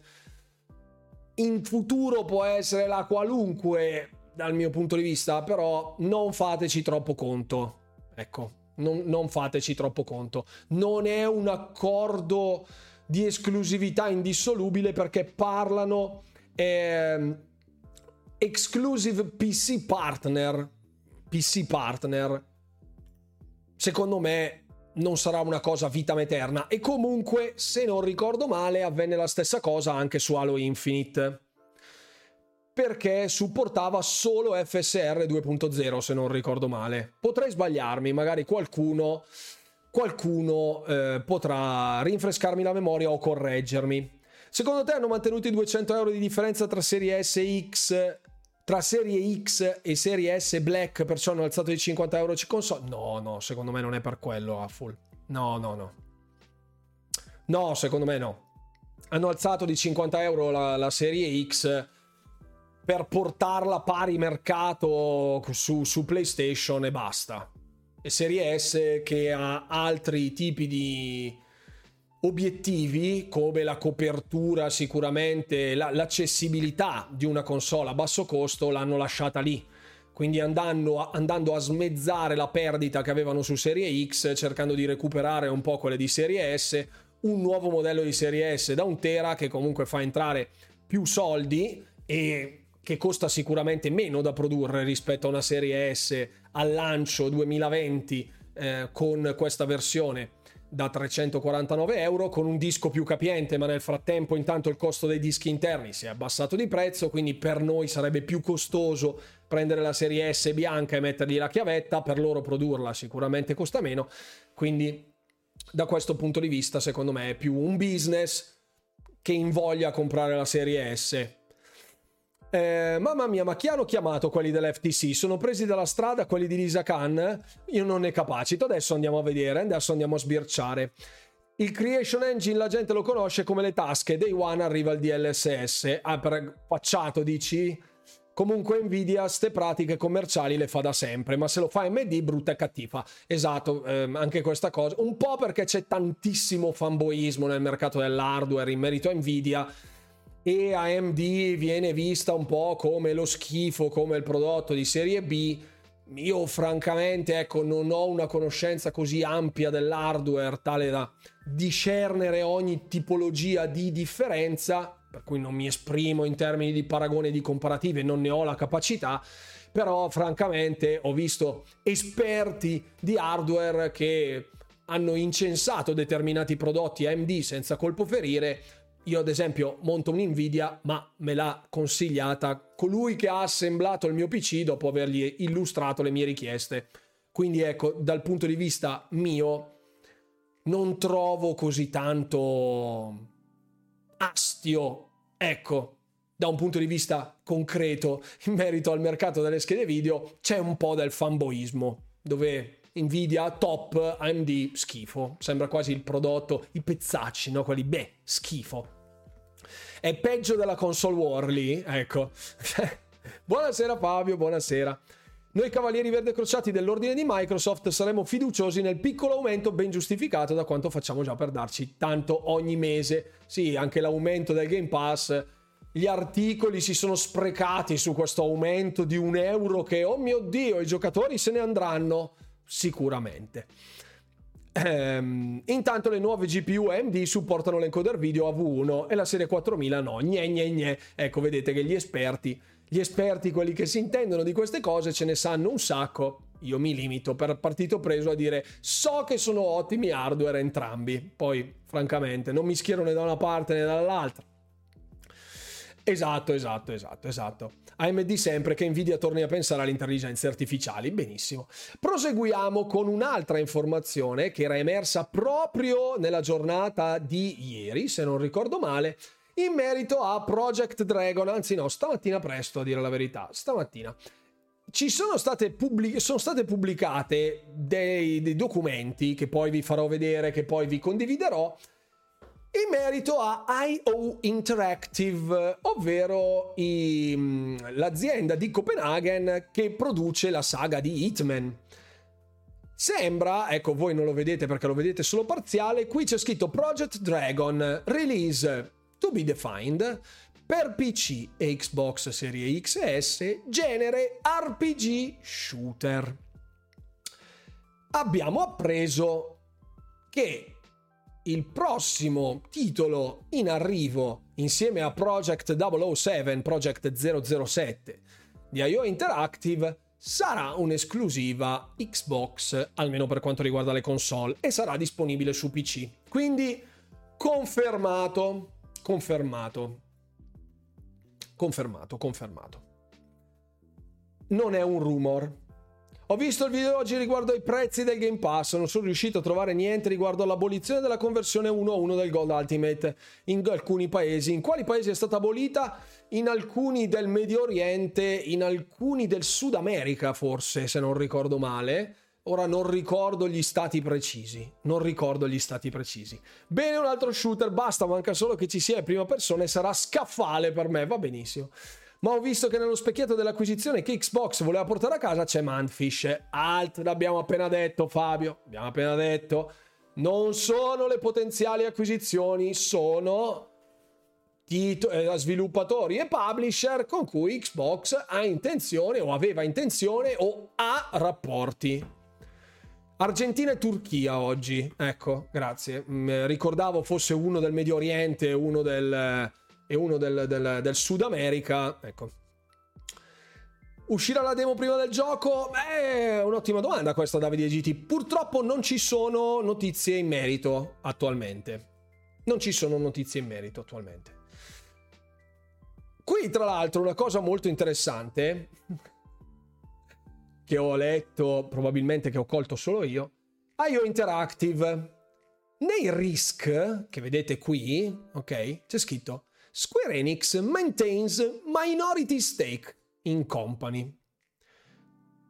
Quindi è segno di come un'acquisizione sia potenzialmente fattibile solo a patto che Square Enix rinunci alla sua quota di minoranza. E sapendo come Square Enix sia legata a doppio filo, se vogliamo, diciamola così in maniera molto elegante, molto French, siccome abbia questo tipo di legami con Sony, potrebbe saperlo prima. Mi pare ricordare che IO Interactive voglia restare indipendente. Non ricordo, può essere, Fix, può essere. Nella lista non ci stava Humble Games? Nella lista quella di prima? Andiamo a vederlo subito. Non c'è. Non c'è Humble. Ok.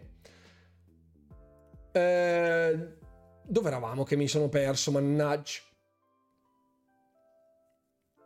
Mi sono perso. Eccolo qui, perfetto. IO Interactive, ok. Detto questo, non c'è scritta una data, non c'è scritto nulla. Il titolo Project Dragon, il rumoreggiato Project Dragon, dovrebbe essere già da 2 o 3 anni in pista. Sappiamo dalle dichiarazioni di Matt Booty che ci vogliano almeno 4-6 anni per un titolo AAA. Questa collaborazione Project Dragon con Xbox Studio Publishing, in quanto appunto esclusività tramite Xbox e PC, è molto probabile. Vedi, c'è scritto currently developing Project Dragon with Xbox Studio Publishing, ok? Dice che sia uno studio AAA che può consegnare giochi ogni due anni, calcolando che l'ultimo titolo che hanno distribuito è Hitman 3, rilasciato nel 2021, qui c'è la data. Oggi abbiamo 2 titoli in corso, Project Dragon e Project 007. Secondo me uno dei due potremmo vederlo l'anno prossimo. Se sono riusciti a fare Hitman 3, spedirlo nel 2021 col Covid in mezzo, eccetera eccetera, è auspicabile che l'anno prossimo uno dei due titoli possa arrivare. Francamente credo sia Project Dragon, perché secondo me Project 007 è già qualcosa che ricorda degli agenti segreti, e c'hanno già qualcosina che fa parte del mondo dello spionaggio, quelli di IO Interactive. L'ultimo titolo è stato Hitman 3, non credo arrivino con Hitman 4, ecco, o che Project 007 sia qualcosa relativo magari a Hitman ma non un nuovo capitolo, non lo so, non si sa ancora niente. Pertanto, quando incomincerete a sentir parlare di Project Dragon, quando arriverà? L'abbiamo scoperto dalle carte di Xbox, è già da un po' che non si sente più parlare di questo e questa.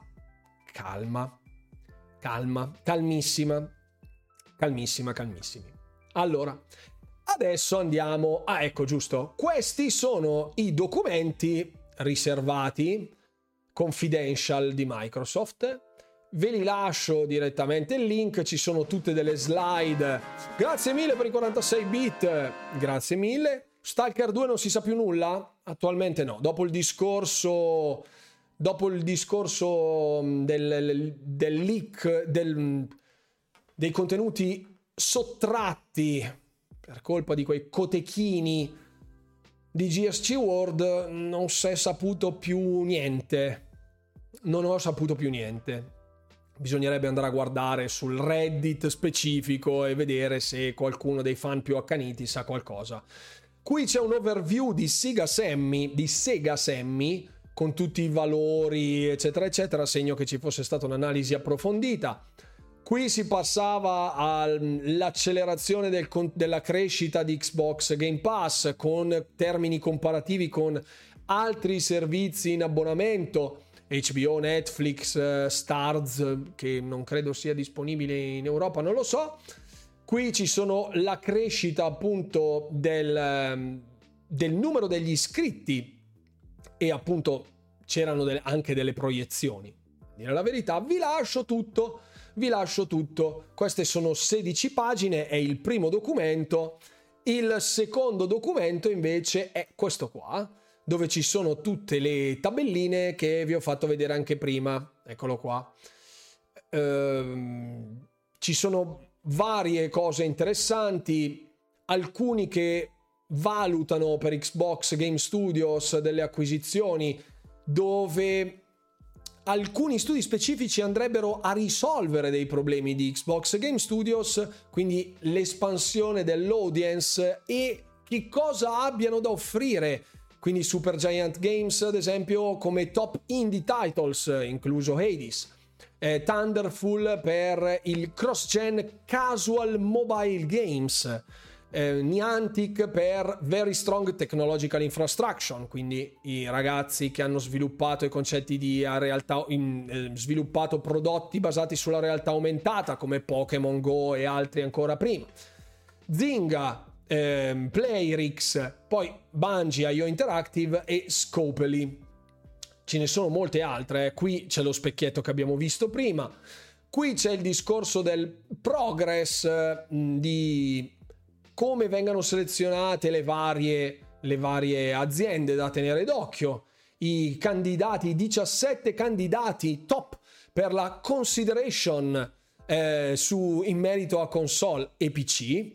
Gli sviluppatori sono Behavior Interactive, Housemark, che già conosciamo, People Can Fly, che ultimamente si è svincolata dagli accordi con Square, e Remedy Entertainment. Vi ricordate che io vi ho parlato una settimana fa di People Can Fly, che stesse per sviluppare qualcosa di esclusivo su Xbox, calcolando che siano stati piantati in asso un po' da Square. Se dovesse concludersi l'acquisizione in tempo breve, una goleador io ce la scommetto che portano a casa People Can Fly. Io una goleador la metto. Credo che mi sia perso i tuoi commenti su Jim Ryan, giusto? Li lasciamo alla fine, perché intanto diamo il tempo all'udienza di concludersi. Aspetta, che intanto guardo se è già disponibile. Ok, sì, sono ancora in corso. L'ultimo tweet è di 8 minuti fa e stanno parlando di il dottor Lee in merito alla rimozione di Call of Duty potenzialmente da PlayStation, quindi siamo ancora lì. Buonanotte Otomo, grazie.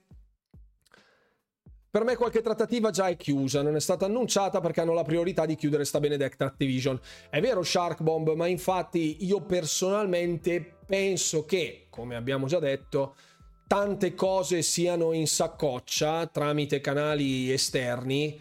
Io ci metto anche lì la mia goleador in merito a Embracer Group, che dopo la batosta anche di Gollum in generale sta sciogliendo team, vendendo asset e quant'altro, e il valore dell'azienda si sta abbassando. Microsoft credo abbia la smania di andare a prendersi un po' di roba di Embracer Group. Non credo andrà ad assorbire Embracer Group integralmente, ma anche solo se si prendesse gli studi propedeutici al gaming, quelli almeno più talentuosi, con le relative IP, sarebbe un colpaccio, le porterebbe a casa a pochissimo prezzo, talmente basso che non sarebbero neanche richieste le soglie, fra virgolette, di indagine da parte del Dipartimento di Giustizia statunitense e dalle varie antitrust, perché Microsoft, se dovesse portare a casa della roba a poco prezzo, tipo $200 milioni, una roba del genere, secondo me passa abbondantemente sotto il radar e le porta a casa in 448. Se tra queste ci fosse People Can Fly, sarebbe un ottimo colpo da portare a casa a pochissimo. Remedy già più difficile da prendere, secondo me, in questo momento, anche se vicina a Xbox da tempo, pur meno però rispetto al passato. Il 11-bit sarebbe tanta roba, sono d'accordo. Non c'è Nadella oggi al processo, no. Sony l'ha spostata al segreto industriale con la cosa del dev kit. Sì, sì, sì, sì. No, no, assolutamente no, no. Lascia passare se dovesse seguire quella roba lì, ma figurati. Figurati, lascia passare, guarda. Io so che tu speri che questa cosa non vada in porto, ma ti devi rassegnare, guarda. La birretta ce l'ho già qua. Ce l'ho già qua. Quando arriverà l'esito finale? Venerdì sapremo l'esito dell'FTC. Finita con l'FTC, resta la CMA, ma come ho già detto in diverse live, secondo me concede. Non sapevo chi fosse Manticore Games, ora lo so, niente, nel loro sito ci sono Metaverse e NFT, perfetto. Non avevo la minima idea di chi cavolo fossero, non sono hyperlink questi, quindi anche se li clicchi non succede niente, vabbè. I developer che si autopubblicano sono questi qui, molto interessanti, e poi i publisher Paradox e Sega. Ricordatevi che con Paradox già ci sono delle sorte di partnership. L'evento di Paradox di quest'anno è stato fatto grazie anche a Xbox, con la collaborazione di Xbox, e 3 dei titoli che sono stati mostrati sono in arrivo su Game Pass al day one, quindi c'è un sodalizio detto e non scritto fra le righe, misterioso, non lo so, però qualcosa c'è. Crytek sarebbe il colpaccio, uno dei migliori motori mai fatti da loro. Ma in merito a Starfield è vero che non si entra nel pianeta con l'astronave, pilotandola si atterra con un'animazione. Sì, Danimor, non si può guidare l'astronave sul pianeta, direttamente sul pianeta. Quando si arriva in orbita c'è l'animazione per l'atterraggio. Esatto. Microsoft dopo questa acquisizione ha tutta la fatica fatta, non ne vorrà più sapere per un po'. Fabio, hanno detto che finita Activision ci sarà altro, quindi non pensarci nemmeno. Su quella lista il vero colpaccio sarebbe Supergiant, sono d'accordo. Queste sono le top console and PC opportunities Bungie e IO Interactive per social engagement, anche se fra virgolette IO Interactive io non lo vedo così social engagement, però vabbè, gli esperti sono loro, io sono solo un pirla qualsiasi con una webcam, la gente che ha studiato è lì, non qui, è lì dentro, vabbè. E audience expansion Supergiant Games e Thunderful. Sono pagati milioni per fare questo lavoro, figurati se si fermano per riposare. Sì, ma poi, allora, di grossa, le acquisizioni, ragazzi, si fanno nel momento esatto in cui vanno fatte. Perché Microsoft ha fatto l'acquisizione nel momento esatto in cui Blizzard aveva casini interni, Activision stava perdendo un sacco di soldi? Perché era il momento giusto per comprarla, con le azioni che valevano meno. Un momento in cui Microsoft è vista come salda, piena di soldi, un'industria sana, un motore non tossico, che acquista una delle aziende, delle corporazioni più tossiche in ambito videoludico a livello planetario per sistemare i casini. L'ha comprato sia per un riscontro, un tornaconto d'immagine, sia per un tornaconto economico, oltre al business che ci sta dietro. Se Embracer Group dovesse andare avanti così e fra, non lo so, 6 mesi, 3 mesi dovesse perdere un altro 50% del suo valore aziendale, Microsoft va a comprarsela, non tutta magari, ma chiede una parte, una scorporazione, non lo so. Per me sono già in contatto, ripeto, ho tante goleador scommesse, tra le quali anche quella di Crystal Dynamics e di Tomb Raider, che sono stati presi in prestito da Embracer Group e poi li darà a Microsoft in qualche modo. Rimane la mancanza di Mistwalker. Ho capito, ma non è che si possono prendere tutti. Comprano un non più tanto giovane streamer italiano in ascesa nel mondo Xbox. Non so di chi tu stia parlando, comunque non è neanche così vecchio, ti dirò.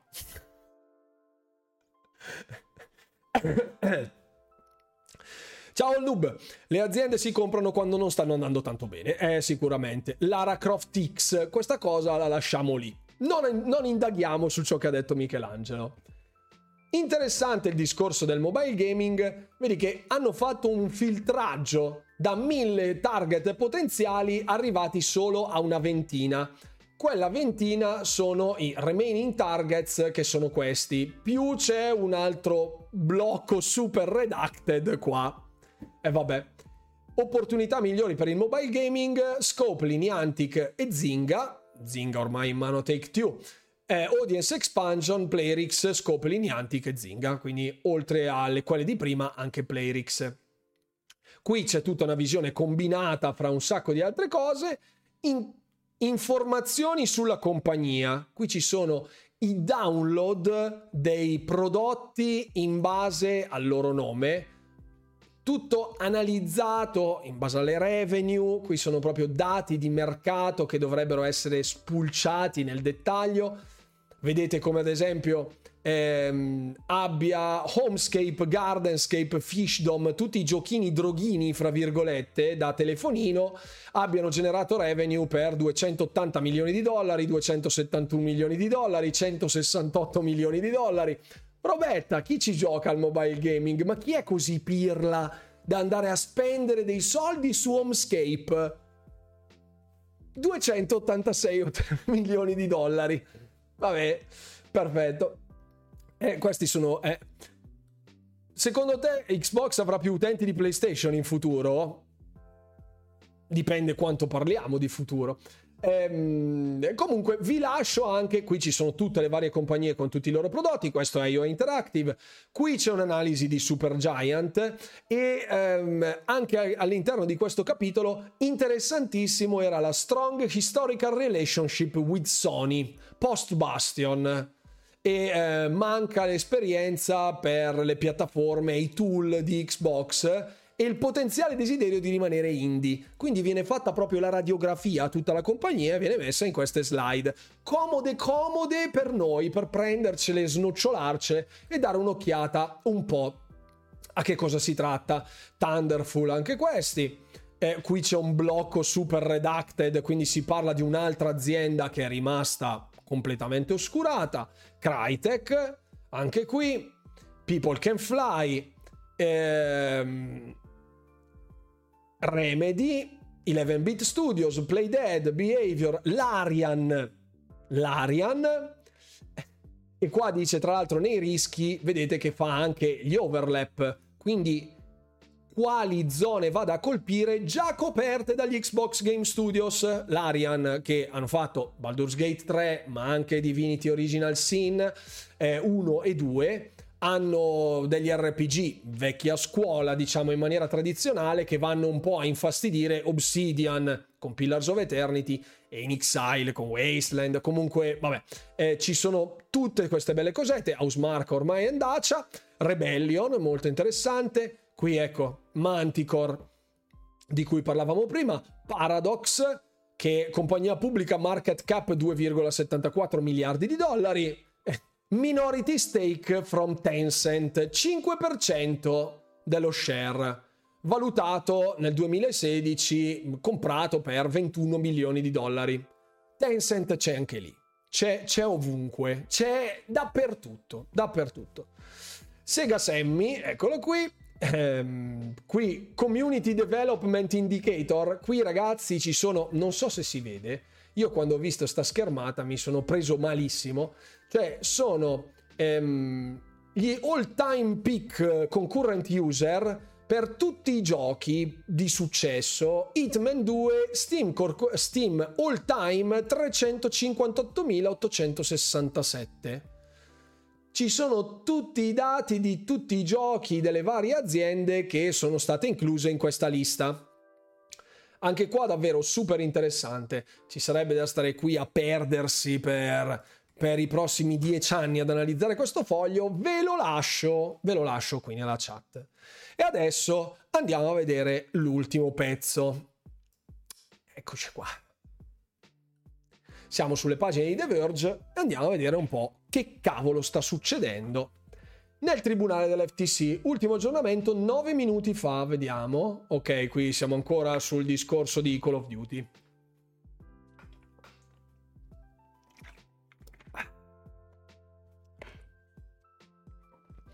Sono certissimo che Netflix piangerà perché 2, 3, 4 persone nella chat di Rune Walker Official non lo apprezzano. Andranno a pulirsi le lacrime coi dollari, così. Poi li butteranno sul camino. Outriders 3 non era andato. Outrider 3? What? Che gioco è Outrider 3? Quelle oscurate probabilmente sono quelle in fase di ingaggio? Sì, sicuramente quelle redacted vuol dire che c'è qualcosa. Sì, sì, sì. Credo proprio di sì.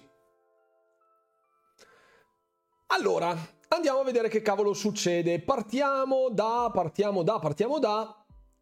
Il capitolo si apre qui. Oh. Ok, il video di intervista di Jim Ryan era lungo 70 minuti. Non ha deposto in tribunale perché era impegnato a visitare i Kojima Studios. Vabbè. Ok, il 3 non esiste, perfetto, grazie. Ha fatto disamine, barbine, anzi traduco bovinissimo tutto, ok? I giochi Xbox implicano sparare cose, queste sono le parole di Ryan. Molti dei loro giochi coinvolgono l'elemento di tiro e multiplayer online. Entrambi in genere sono più popolari negli Stati Uniti che al di fuori degli Stati Uniti. Call of Duty non sembra essere di questo avviso. Jim Ryan crede che Nintendo sia un mercato diverso, e questo l'avevamo già detto, perché vuole essere l'unico in competizione diretta con Xbox, perché questo gli dà un enorme vantaggio. Un conto è una triade dove 2 tra l'altro sono d'accordo fra di loro, Nintendo e Xbox. Un altro discorso è invece essere face to face, no? Uno contro l'altro, Gimbone che sagoma. Chi? Non lo so. Sagomaccia. Poi perché è vantaggioso avere esclusive terze parti di PlayStation? Il capo di Sony PlayStation, Jim Ryan, afferma che sia vantaggioso per gli sviluppatori di terze parti firmare un accordo di esclusiva per PlayStation perché gli sforzi di sviluppo necessari non vuol dire una mazza sta roba. Ok, per via degli sforzi necessari a sviluppare determinati giochi, quindi facendo questi accordi non te li produci tu i giochi, ma fai far la fatica a qualcun altro. L'FTC ha sostenuto che le esclusive siano dannose per la concorrenza e che Microsoft abbia acquistato Bethesda e mantenuto giochi come Redfall, Starfield e l'imminente Indiana Jones fuori da PS5. Ryan si aspettava che questi giochi rimanessero su PlayStation. Penso che praticamente ogni gioco di Bethesda fosse multipiattaforma prima dell'acquisizione. Pensa lui. Non lo so. Buonasera Buddy, benvenuto a bordo della live. Andiamo avanti. Sony è caduta nel condividere le informazioni di PS6 con Microsoft. È cauta, scusa, ho letto sbagliato, è cauta. Il capo di Sony PlayStation, Jim Ryan, afferma che la società sia cauta nel condividere i dev kit e le informazioni sulla console di nuova generazione con Microsoft, ok? Semplicemente non potevamo correre il rischio che una società di proprietà di un concorrente diretto avesse accesso a tali informazioni. E qui ci sarebbe da aprire il mondo, ci sarebbe da aprire un capitolo enorme. Immagino Jim Ryan che parla come Santi Licheri. Immaginate, una scena stupenda, bellissimo. Sì, in effetti un po', c'ha anche l'espressione. Sony ha preso la decisione di ritardare la fornitura dei dev kit di PS5 a Microsoft per via di Minecraft. I kit di sviluppo consentono agli sviluppatori di avere visibilità e di lavorare sul set di funzionalità che la nostra nuova console distribuirà. Uno sviluppatore potrebbe portare i suoi contenuti sulla nuova piattaforma più tardi di quanto sarebbe il caso. I rischi commerciali associati alla conoscenza di questi dev kit, l'utilizzo di questi dev kit che trapelano il nostro principale concorrente, non sono qualcosa su cui fare affidamento basandosi semplicemente su un contratto, cioè sul non disclosure agreement, ovvero io do i dev kit a Microsoft, però Microsoft fa giurin giuretto che non utilizzerà queste tecnologie per ostacolare PlayStation.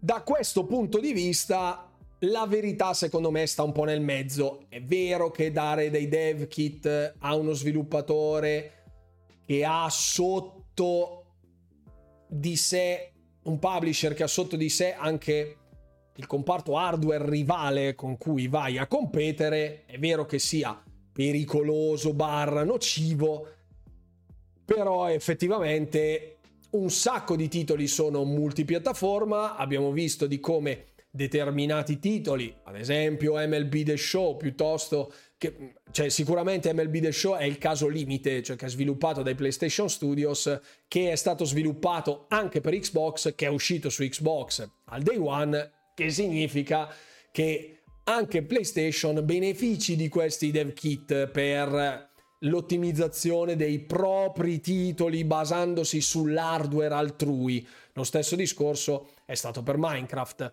quindi come i dev kit sono entrati in possesso di Microsoft per un titolo terze parti, cioè per un titolo della compagine avversaria, ovvero di Microsoft, che frutta tanti bei soldini a Sony. E quindi adesso c'è l'annoso discorso di Call of Duty. Sony darà i dev kit di PlayStation 6 a Microsoft per ottimizzare Call of Duty? E se non lo facesse, cosa succederebbe? Sarebbe Sony che si autoesclude? Oppure sarebbe Sony che, in virtù di questo prezioso segreto industriale, può evidenziare queste problematiche come se fossero problemi di competitività diretta? Cioè io voglio beneficiare di Call of Duty, però non voglio dargli dev kit. Come si fa? Anche i regolatori qua, calcolando la loro intelligenza, non credo se ne siano usciti con una soluzione semplice, abbiano detto ah sì, sicuro ha ragione Sony. Sicuro. Jim Ryan e l'email di Phil Spencer, questo l'avevamo già visto, ma una cosa interessante, dice all'interno di questa: i titoli ci faranno i giornalai, voglio sapere. Sì. Qui ecco, vabbè, è l'articolo, è la pagina di The Verge, è qua. I giocatori sarebbero belli che arrabbiati, direi di sì, perché poi comunque anche lì, secondo voi, se fosse questo il caso, cioè se Ryan si rifiutasse di dare i dev kit di PlayStation 6 a Microsoft per lo sviluppo, per l'ottimizzazione di PlayStation, di Call of Duty, secondo voi se non volesse darglieli, lo direbbe apertamente? Sicuramente no, perché andrebbe a dire no, ma sono loro che ci hanno ostacolato in questa cosa. In un modo o nell'altro riuscirebbero a sviare il discorso, perché tutto quello che è successo questa sera è tutto un grande sviare, motivo per il quale anche questa deposizione di Jim Ryan ha dimostrato di come l'FTC non abbia la minima idea di che cavolo stia parlando e abbia consegnato altri punti a favore in mano a Microsoft. Che ne dicano. Phil ha detto che COD arriverà su PS5, mica sulla 6, chi se ne del dev kit, infatti 5. Lo giuro. Si creano in anticipo un titolo Sony che possa arrivare a fare concorrenza a COD. Già ce li hanno delle IP buone, certo che bisognerebbe un attimo svegliarsi. Ecco, dicevo, il capo di Xbox Phil Spencer ha inviato a Jim Ryan una lista di giochi l'anno scorso che sarebbero rimasti su PlayStation dopo la chiusura dell'accordo di Activision Blizzard King. L'elenco includeva Overwatch, ma non Overwatch 2. Casus belli per Overwatch 2, che tra l'altro è disponibile anche per PlayStation, ma vabbè. Altri giochi Activision su PlayStation devono essere sufficientemente ampi per allinearsi pienamente con le aspettative dei giocatori, ha detto Ryan nell'email. Lo definisce non un elenco significativo nella sua deposizione, perché ce n'erano tanti altri di titoli, ha detto sì vabbè, ma questo elenco qua non conta niente, non è significativo questo elenco. Jim, da quando non fa più Hell's Kitchen, è cambiato. È vero, sembra un po' Gordon Ramsay, è vero. I campanelli d'allarme di Sony hanno iniziato a risuonare ad agosto, quanto pare. E qui Ryan cerca una difesa in merito alla famosa mail dove a fine gennaio, parlando con un ex CEO di Sony, che incontreremo fra poco, disse che non ci fossero problemi, l'esclusività no, non è un problema, stai tranquillo fratello, tutto sotto controllo. Ricordate che ve lo dissi? Ecco, è ritornata questa cosa e appunto disse che cambiò opinione dopo verso l'estate. Che cosa sia successo da gennaio ad agosto non si sa, ok? Staremo a vedere. Basta che Jim accetta il Game Pass su PS5. No. Più facile davvero che l'inferno si surgeli tutto, si trasformi davvero in un fiordo norvegese. Più facile quello. Faceva l'amicone con Spencer e Kotick, lo so. Solo in pochi hanno MMO in esclusiva console, Final Fantasy XIV, Genshin Impact, quelli sono accordi terze parti in primis, e poi comunque gli MMO su console anche non esclusivi, cioè tecnicamente un MMO esclusivo su console non è proprio il massimo della vita, perché l'MMO dovrebbe essere massivo, quindi più persone ci sono meglio è, quindi l'esclusività di un MMO è un po' tirarsi la zappa sui piedi in un certo senso, però vabbè. Se leggi la prossima notizia con questa voce, con la voce dell'Istituto Luce, va benissimo. Solo Black Desert è massivo. Sì, poi faranno WoW su console, vabbè, noi comunque abbiamo di Elder Scrolls Online noi fra i nostri first party, cioè comunque uno dei 5 MMO più grandi della storia, cioè, vabbè, comunque, lasciamo stare. Non ero particolarmente... Ah, ecco, dice... Ryan dice che un 26 agosto 2022, un 26 agosto qualunque, da Phil Spencer ha fatto questi... Sono partiti gli allarmi all'interno di Sony. Fino a quel momento Sony non aveva negoziato un accordo di accesso, quindi noi fino ad agosto sappiamo, dalle parole di Ryan, che non ci fosse un accordo commerciale. Microsoft sostiene che Sony non abbia avuto alcuna preoccupazione iniziale dopo un'email di proposta del 31 gennaio e le chiamate al CEO di Sony e Jim Ryan. Non ero particolarmente contento della proposta del 31 gennaio, quindi si erano sentiti il 31 gennaio, speravo che fosse una salva di apertura, cioè che gli abbiano fatto un'offerta a gennaio e basta. Credo che questa transazione sia negativa per la concorrenza, dice Ryan. Alla domanda se l'incontro di Sony con i regolatori del Regno Unito nell'estate del 2022 fosse prima o dopo l'email di Spencer, Jim Ryan dice non mi ricordo. Abbiamo sicuramente avuto un incontro con la CMA durante l'estate. Quindi Ryan t'ha scritto prima, cioè Spencer t'ha scritto prima o ti ha scritto dopo? Fammi pensare, proprio non riesco a ricordarmelo, mannaggia, iniziamo col non mi ricordo, ma aspetta. A Jim Ryan viene chiesto se c'è qualcosa di sbagliato in Microsoft che fa esclusive come Redfall e dice non mi piace, ma fondamentalmente non ho alcun problema con esso, con il discorso dell'esclusività. A Jim Ryan non piace l'esclusività. Io quando ho letto... Allora, togliamo la versione italianizzata. L'originale è... There's anything wrong in Microsoft doing exclusives like Redfall. E ha detto, I don't like it, but I fundamentally... C'è un doppio but, qui c'è sbagliato. I don't like it, but I fundamentally have no quarrel with it. Ok? Non ho stato io, esatto. Guarda che ho una certa de col suo storico accento livornese. Adesso leggo e di Starfield non mi piace, ma non lo vedo come anticompetitivo. Quindi il problema non è Starfield, il problema non è Redfall, l'anticompetitività, il discorso dell'esclusività non piace. non piace a Jim Ryan, ma è del mestiere? No. Per Redfall dovrebbe essere contento, sono d'accordo. Assolutamente sì, assolutamente sì. La falsità, Jim, la falsità. Si parla più di Sony che dell'impatto dell'acquisizione avrà sui consumatori. Esatto, esatto, esatto. Sempre stata contraria alle esclusive PlayStation? Assolutamente sì. Jim Ryan conferma che Activision avesse voluto... Aspetta. Conferma di aver detto ad Activision che volesse l'accordo bloccato. Quindi Ryan dice a Kotick: guardiamo che noi questo accordo lo vogliamo, non lo vogliamo, ok? Come se fosse la scelta fosse di Ryan e non di Kotick. Vabbè. Va bene. Gli avvocati di Microsoft parlarono dell'incontro di Jim Ryan con il CEO di Activision, Bobby Kotick, lo stesso giorno della Commissione Europea, il 21 febbraio. Vorremmo...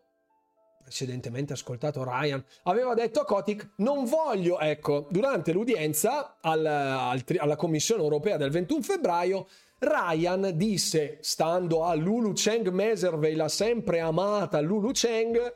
disse: non voglio un accordo con Call of Duty, voglio bloccare il deal, ok? E Ryan conferma l'incontro e ciò che ha detto. Grazie, c'erano tipo 18 testimoni. Gli ho detto, ha detto a Bobby Kotick: attenzione, guardate la vera zampata del campione, ok? Lui ha detto di volere il deal morto, ok?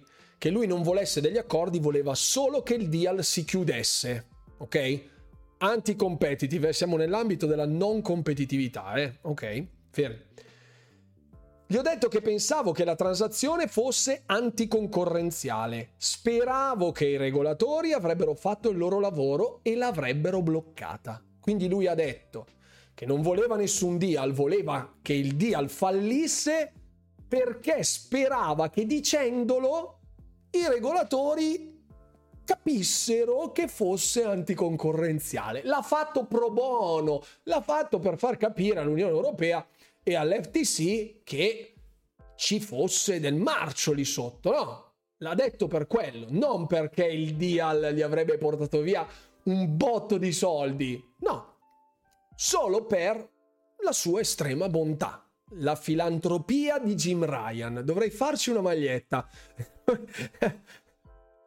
Sony sta vedendo l'interessamento serio di casa Microsoft su Xbox e capisce che deve fare tutto prima che diventi troppo grande per competere. Lo so. Fai la voce di Jimbo come quella del padrino. Allora, prima devo fare l'Istituto Luce prima, ok?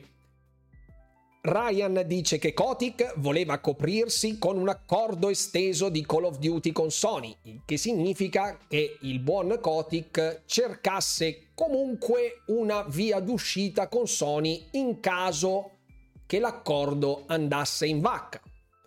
Adesso faccio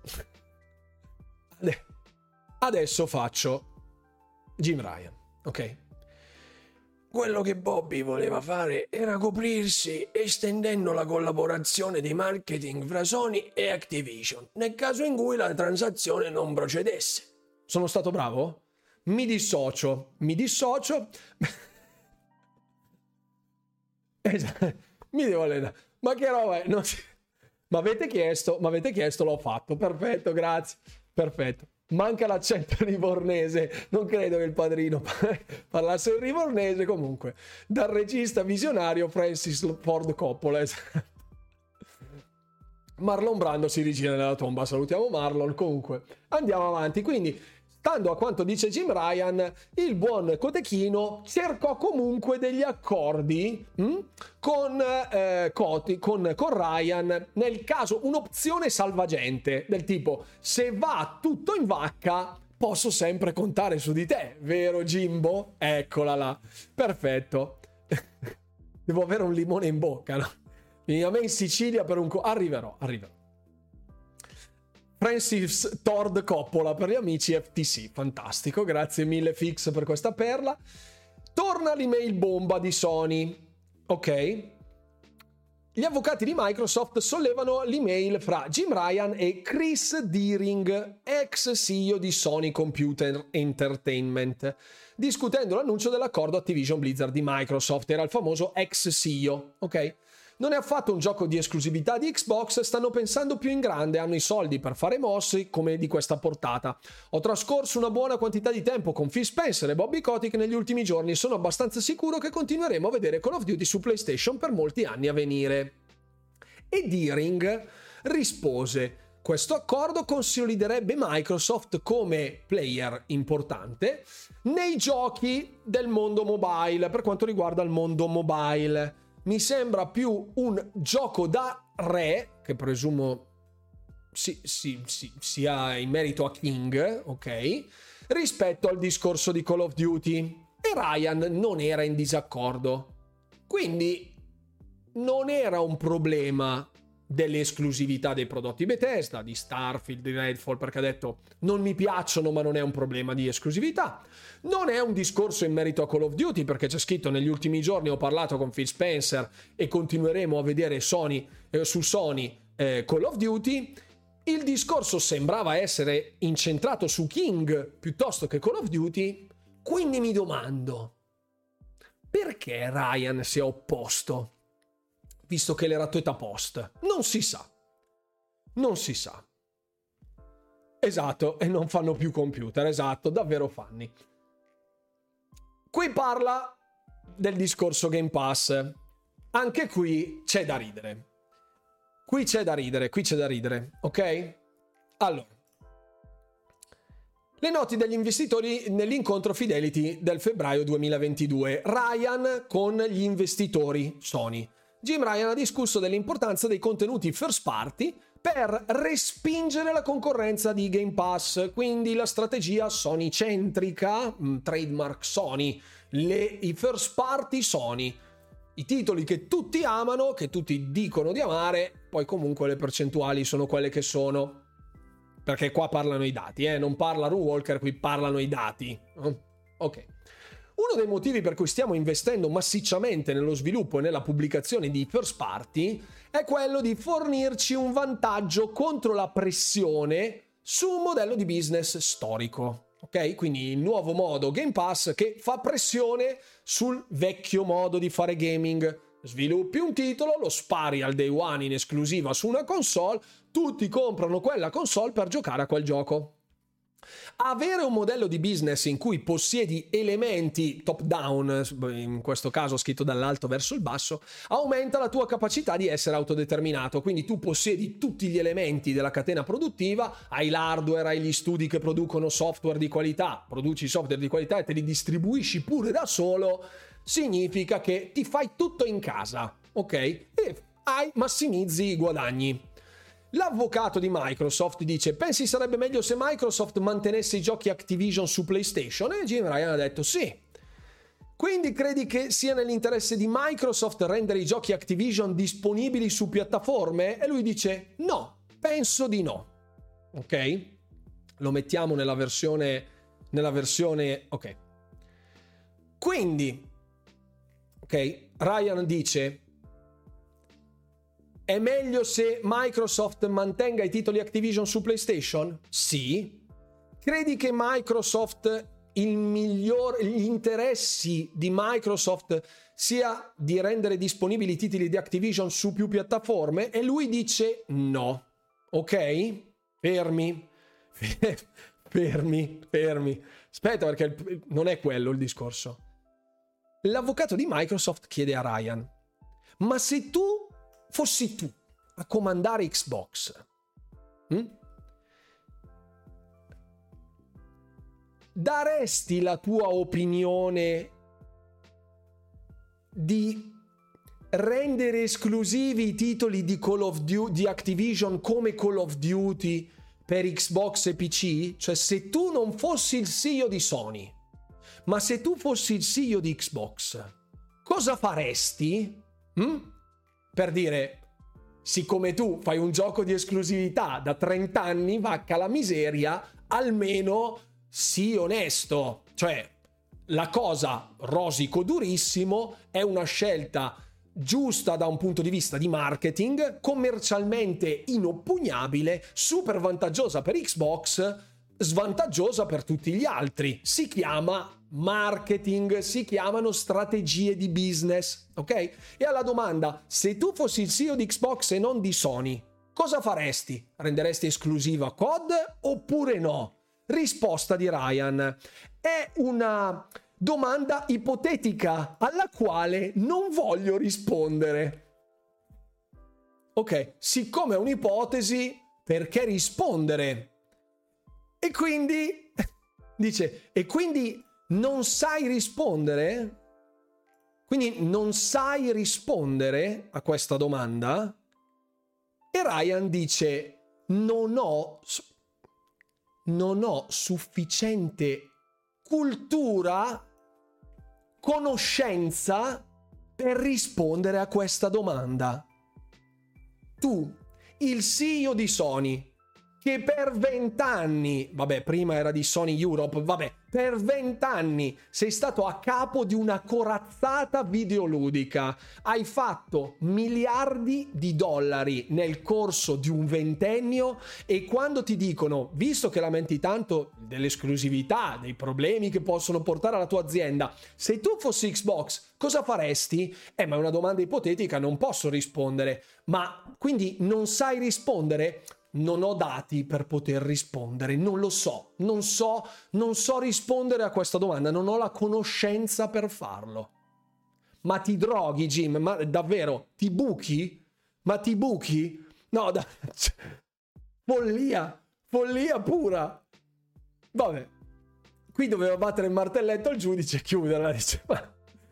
Sì, ma davvero, come fa un giudice Bonafreda a credere a questo soggetto? Ma ripeto, è un vecchio volpone, sì. E infatti, vabbè, andiamo avanti. Qui comincia un po' a cedere il tutto, no? Poi che Sony non abbia infiltrati in casa Microsoft, vabbè, quello di sicuro. Va bene, aspetta. Jim Ryan parla sempre agli investitori di Fidelity in merito al Game Pass. Dice, la traduco in italiano cafonissimo, ho parlato con tutti i publisher, ok? Non so chi ci fosse nell'investor call di Fidelity, ok? Ho parlato con tutti i publisher che all'unanimità non amano Game Pass, perché il suo valore è distruttivo, ok? In questo momento, ascoltando le parole di Rai, Panuto sei caduto in un imbuto. Esatto, lui. Ok, perfetto. Difende i commenti dicendo che è un punto di vista molto comune nei publisher. Ok? Allora, Ubisoft, i titoli di Ubisoft sul Game Pass ci sono. Take-Two li aveva e poi li ha tolti. Non so se c'è ancora qualcosa di Take-Two su Game Pass, però vabbè, può essere, visto che già, insomma, Selnick si era già pronunciato con una certa perplessità nei confronti delle uscite al Day One su Game Pass, le uscite i first party Day One di Microsoft, dicendo che fosse follia fare una roba del genere. Vabbè. It Takes Two, ah sì, è vero, certo. No, scusami, no, che dico? No, perché? No. Era sotto giuramento, non scordiamocelo. Ah, ok, perfetto. NBA non credo ci sia ancora. NBA 2K? Ah, non ricordo. Qualcosa può esserci, ok? E l'avvocato dice, quindi non avevi motivo di pensare che Kotick avrebbe messo Call of Duty su Game Pass se questa transazione non è stata completata? E dice sì. Ryan ha anche detto agli investitori che si aspettava più di 25 milioni di abbonati di Xbox Game Pass e che i 50 milioni di abbonati di PlayStation Plus e i 50 milioni di abbonati di PlayStation Plus. Quindi, secondo lui, Game Pass è distruttivo per l'industria. Scusate, non è distruttivo per l'industria. Mi correggo. dice che sia value destructive. Value destructive, cioè che distrugge il valore dei prodotti. Non significa che abbia un valore distruttivo, ok? Distrugge il valore dei prodotti. E te credo, perché con 14 euro ti porti a casa un day one che tu fai pagare 80 e non dai all'interno del PlayStation Plus. So anch'io che distrugge il valore dei prodotti, ma dei tuoi però, dei tuoi, non quello degli altri. Sì, sì, ho capito, Fix. Sei un diludendo. Quindi ecco, sostiene che i publisher siano tutti all'unanimità d'accordo che Game Pass sia il male. Peccato che comunque i publisher continuino a collaborare con Game Pass. Sostiene anche che Xbox abbia battuto per ben 3 mesi nel 2021, abbia battuto le vendite di PlayStation per ben 3 mesi su 12 solo nel 2021. Poi dal 2020 al 2023 no, però per quei 3 mesi Xbox vendette di più rispetto a PlayStation. Su 3 mesi, su 36 praticamente, su 30, ecco, facciamo 30, va bene, fine 2022, vabbè, ok, tutto il 2021, tutto il 2022, per 2 anni e 2 mesi, quindi su 26 mesi, 3 mesi Xbox ha superato PlayStation, 3, ottima percentuale, esatto, e lo rinfaccia pure, oh, guarda che Xbox ha venduto più di Sony per ben 3 mesi. Oh, ma che...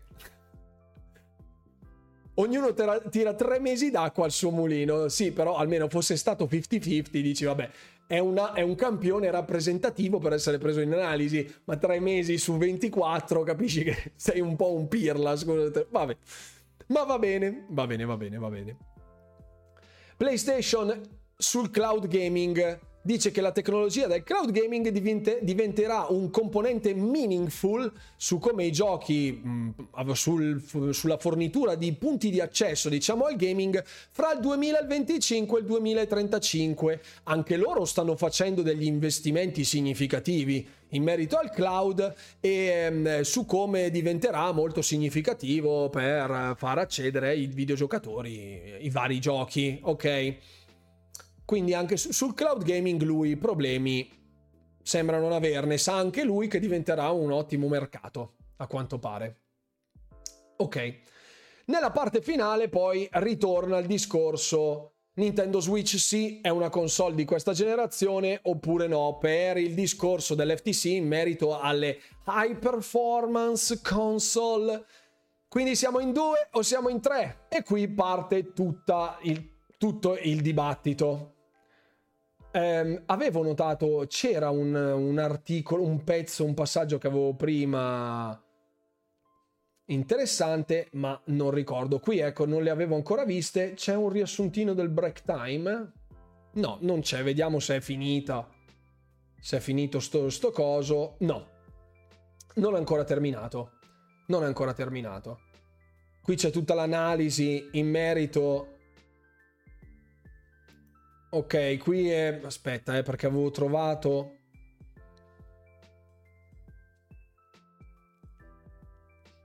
Queste sono le analisi del dottor Lee, che è l'avvocato della controparte, sostanzialmente, l'esperto dell'FTC in merito al cloud e alle analisi che erano state fatte. Ok, qui c'è un mega pippone tecnico che magari vi risparmio, magari ve lo riassumerò nel video domenicale. Sì, perché qui è un'analisi piena zeppa di numeri, quindi bisogna stare molto attenti a dirli nella maniera corretta. E l'ultima cosa interessante era questa qui, che avevo visto poco fa. Ok? Vivo la vita un quarto di anno alla volta. Basterebbe cambiare nome a COD per non avere problemi, giusto? Circa. Buonasera, polizia di stato cinese. Buonasera, scusate il ritardo, nessun problema, Dragone Bianco. L'avvocato di Microsoft vuole conoscere l'opinione del dottor Lee sul fatto che Call of Duty sarà su PlayStation dopo la fusione. Non sono d'accordo sul fatto che sarà su PlayStation con certezza assoluta, afferma il dottor Lee, sostenendo che è probabile che si verifichi la preclusione dei contenuti di Activision nel mercato console. Anche se gli era stato offerto già comunque un contratto, però vabbè. Il giudice Corley interviene, vuole avere una risposta chiara. Il giudice Corley che sta cercando di tagliare corto. Lì dice che è probabile che i contenuti di Activision saranno preclusi, ma non può dire se Call of Duty sarà probabilmente ritirato da PlayStation. C'è un botta risposta e il giudice Corley interviene di nuovo. Ci sono molti giochi popolari, non solo Activision, e non c'è modo di prevedere quale sarà il gioco più popolare. Il giudice Corley è andato dritto al punto, del tipo sì, ci sono anche tanti altri giochi popolari, non solo COD, ok? Il giudice Corley vuole sapere perché il dottor Lee non abbia analizzato Call of Duty separatamente. Il dottor Lee dice che Microsoft probabilmente precluderà Call of Duty e altri titoli Activision. Quindi lui è convinto della sua analisi, ma non spiega a conti fatti il perché. Qui dovrò andare a vedere altri contenuti molto più dettagliati, dove magari ci sono delle trascrizioni esatte paro paro in merito alla chiusura su Call of Duty. Scusate solo un secondo che sto recuperando se c'è qualcosa di un attimo più aggiornato, ma purtroppo no. Ok.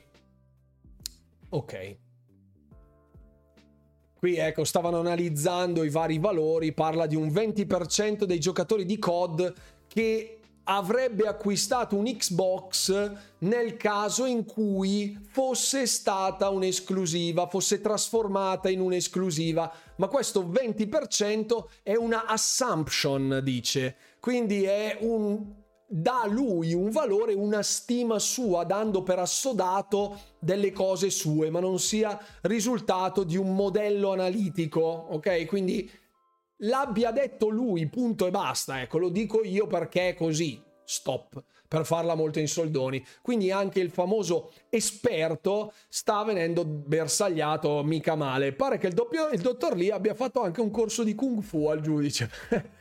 Dati a caso, sì, circa.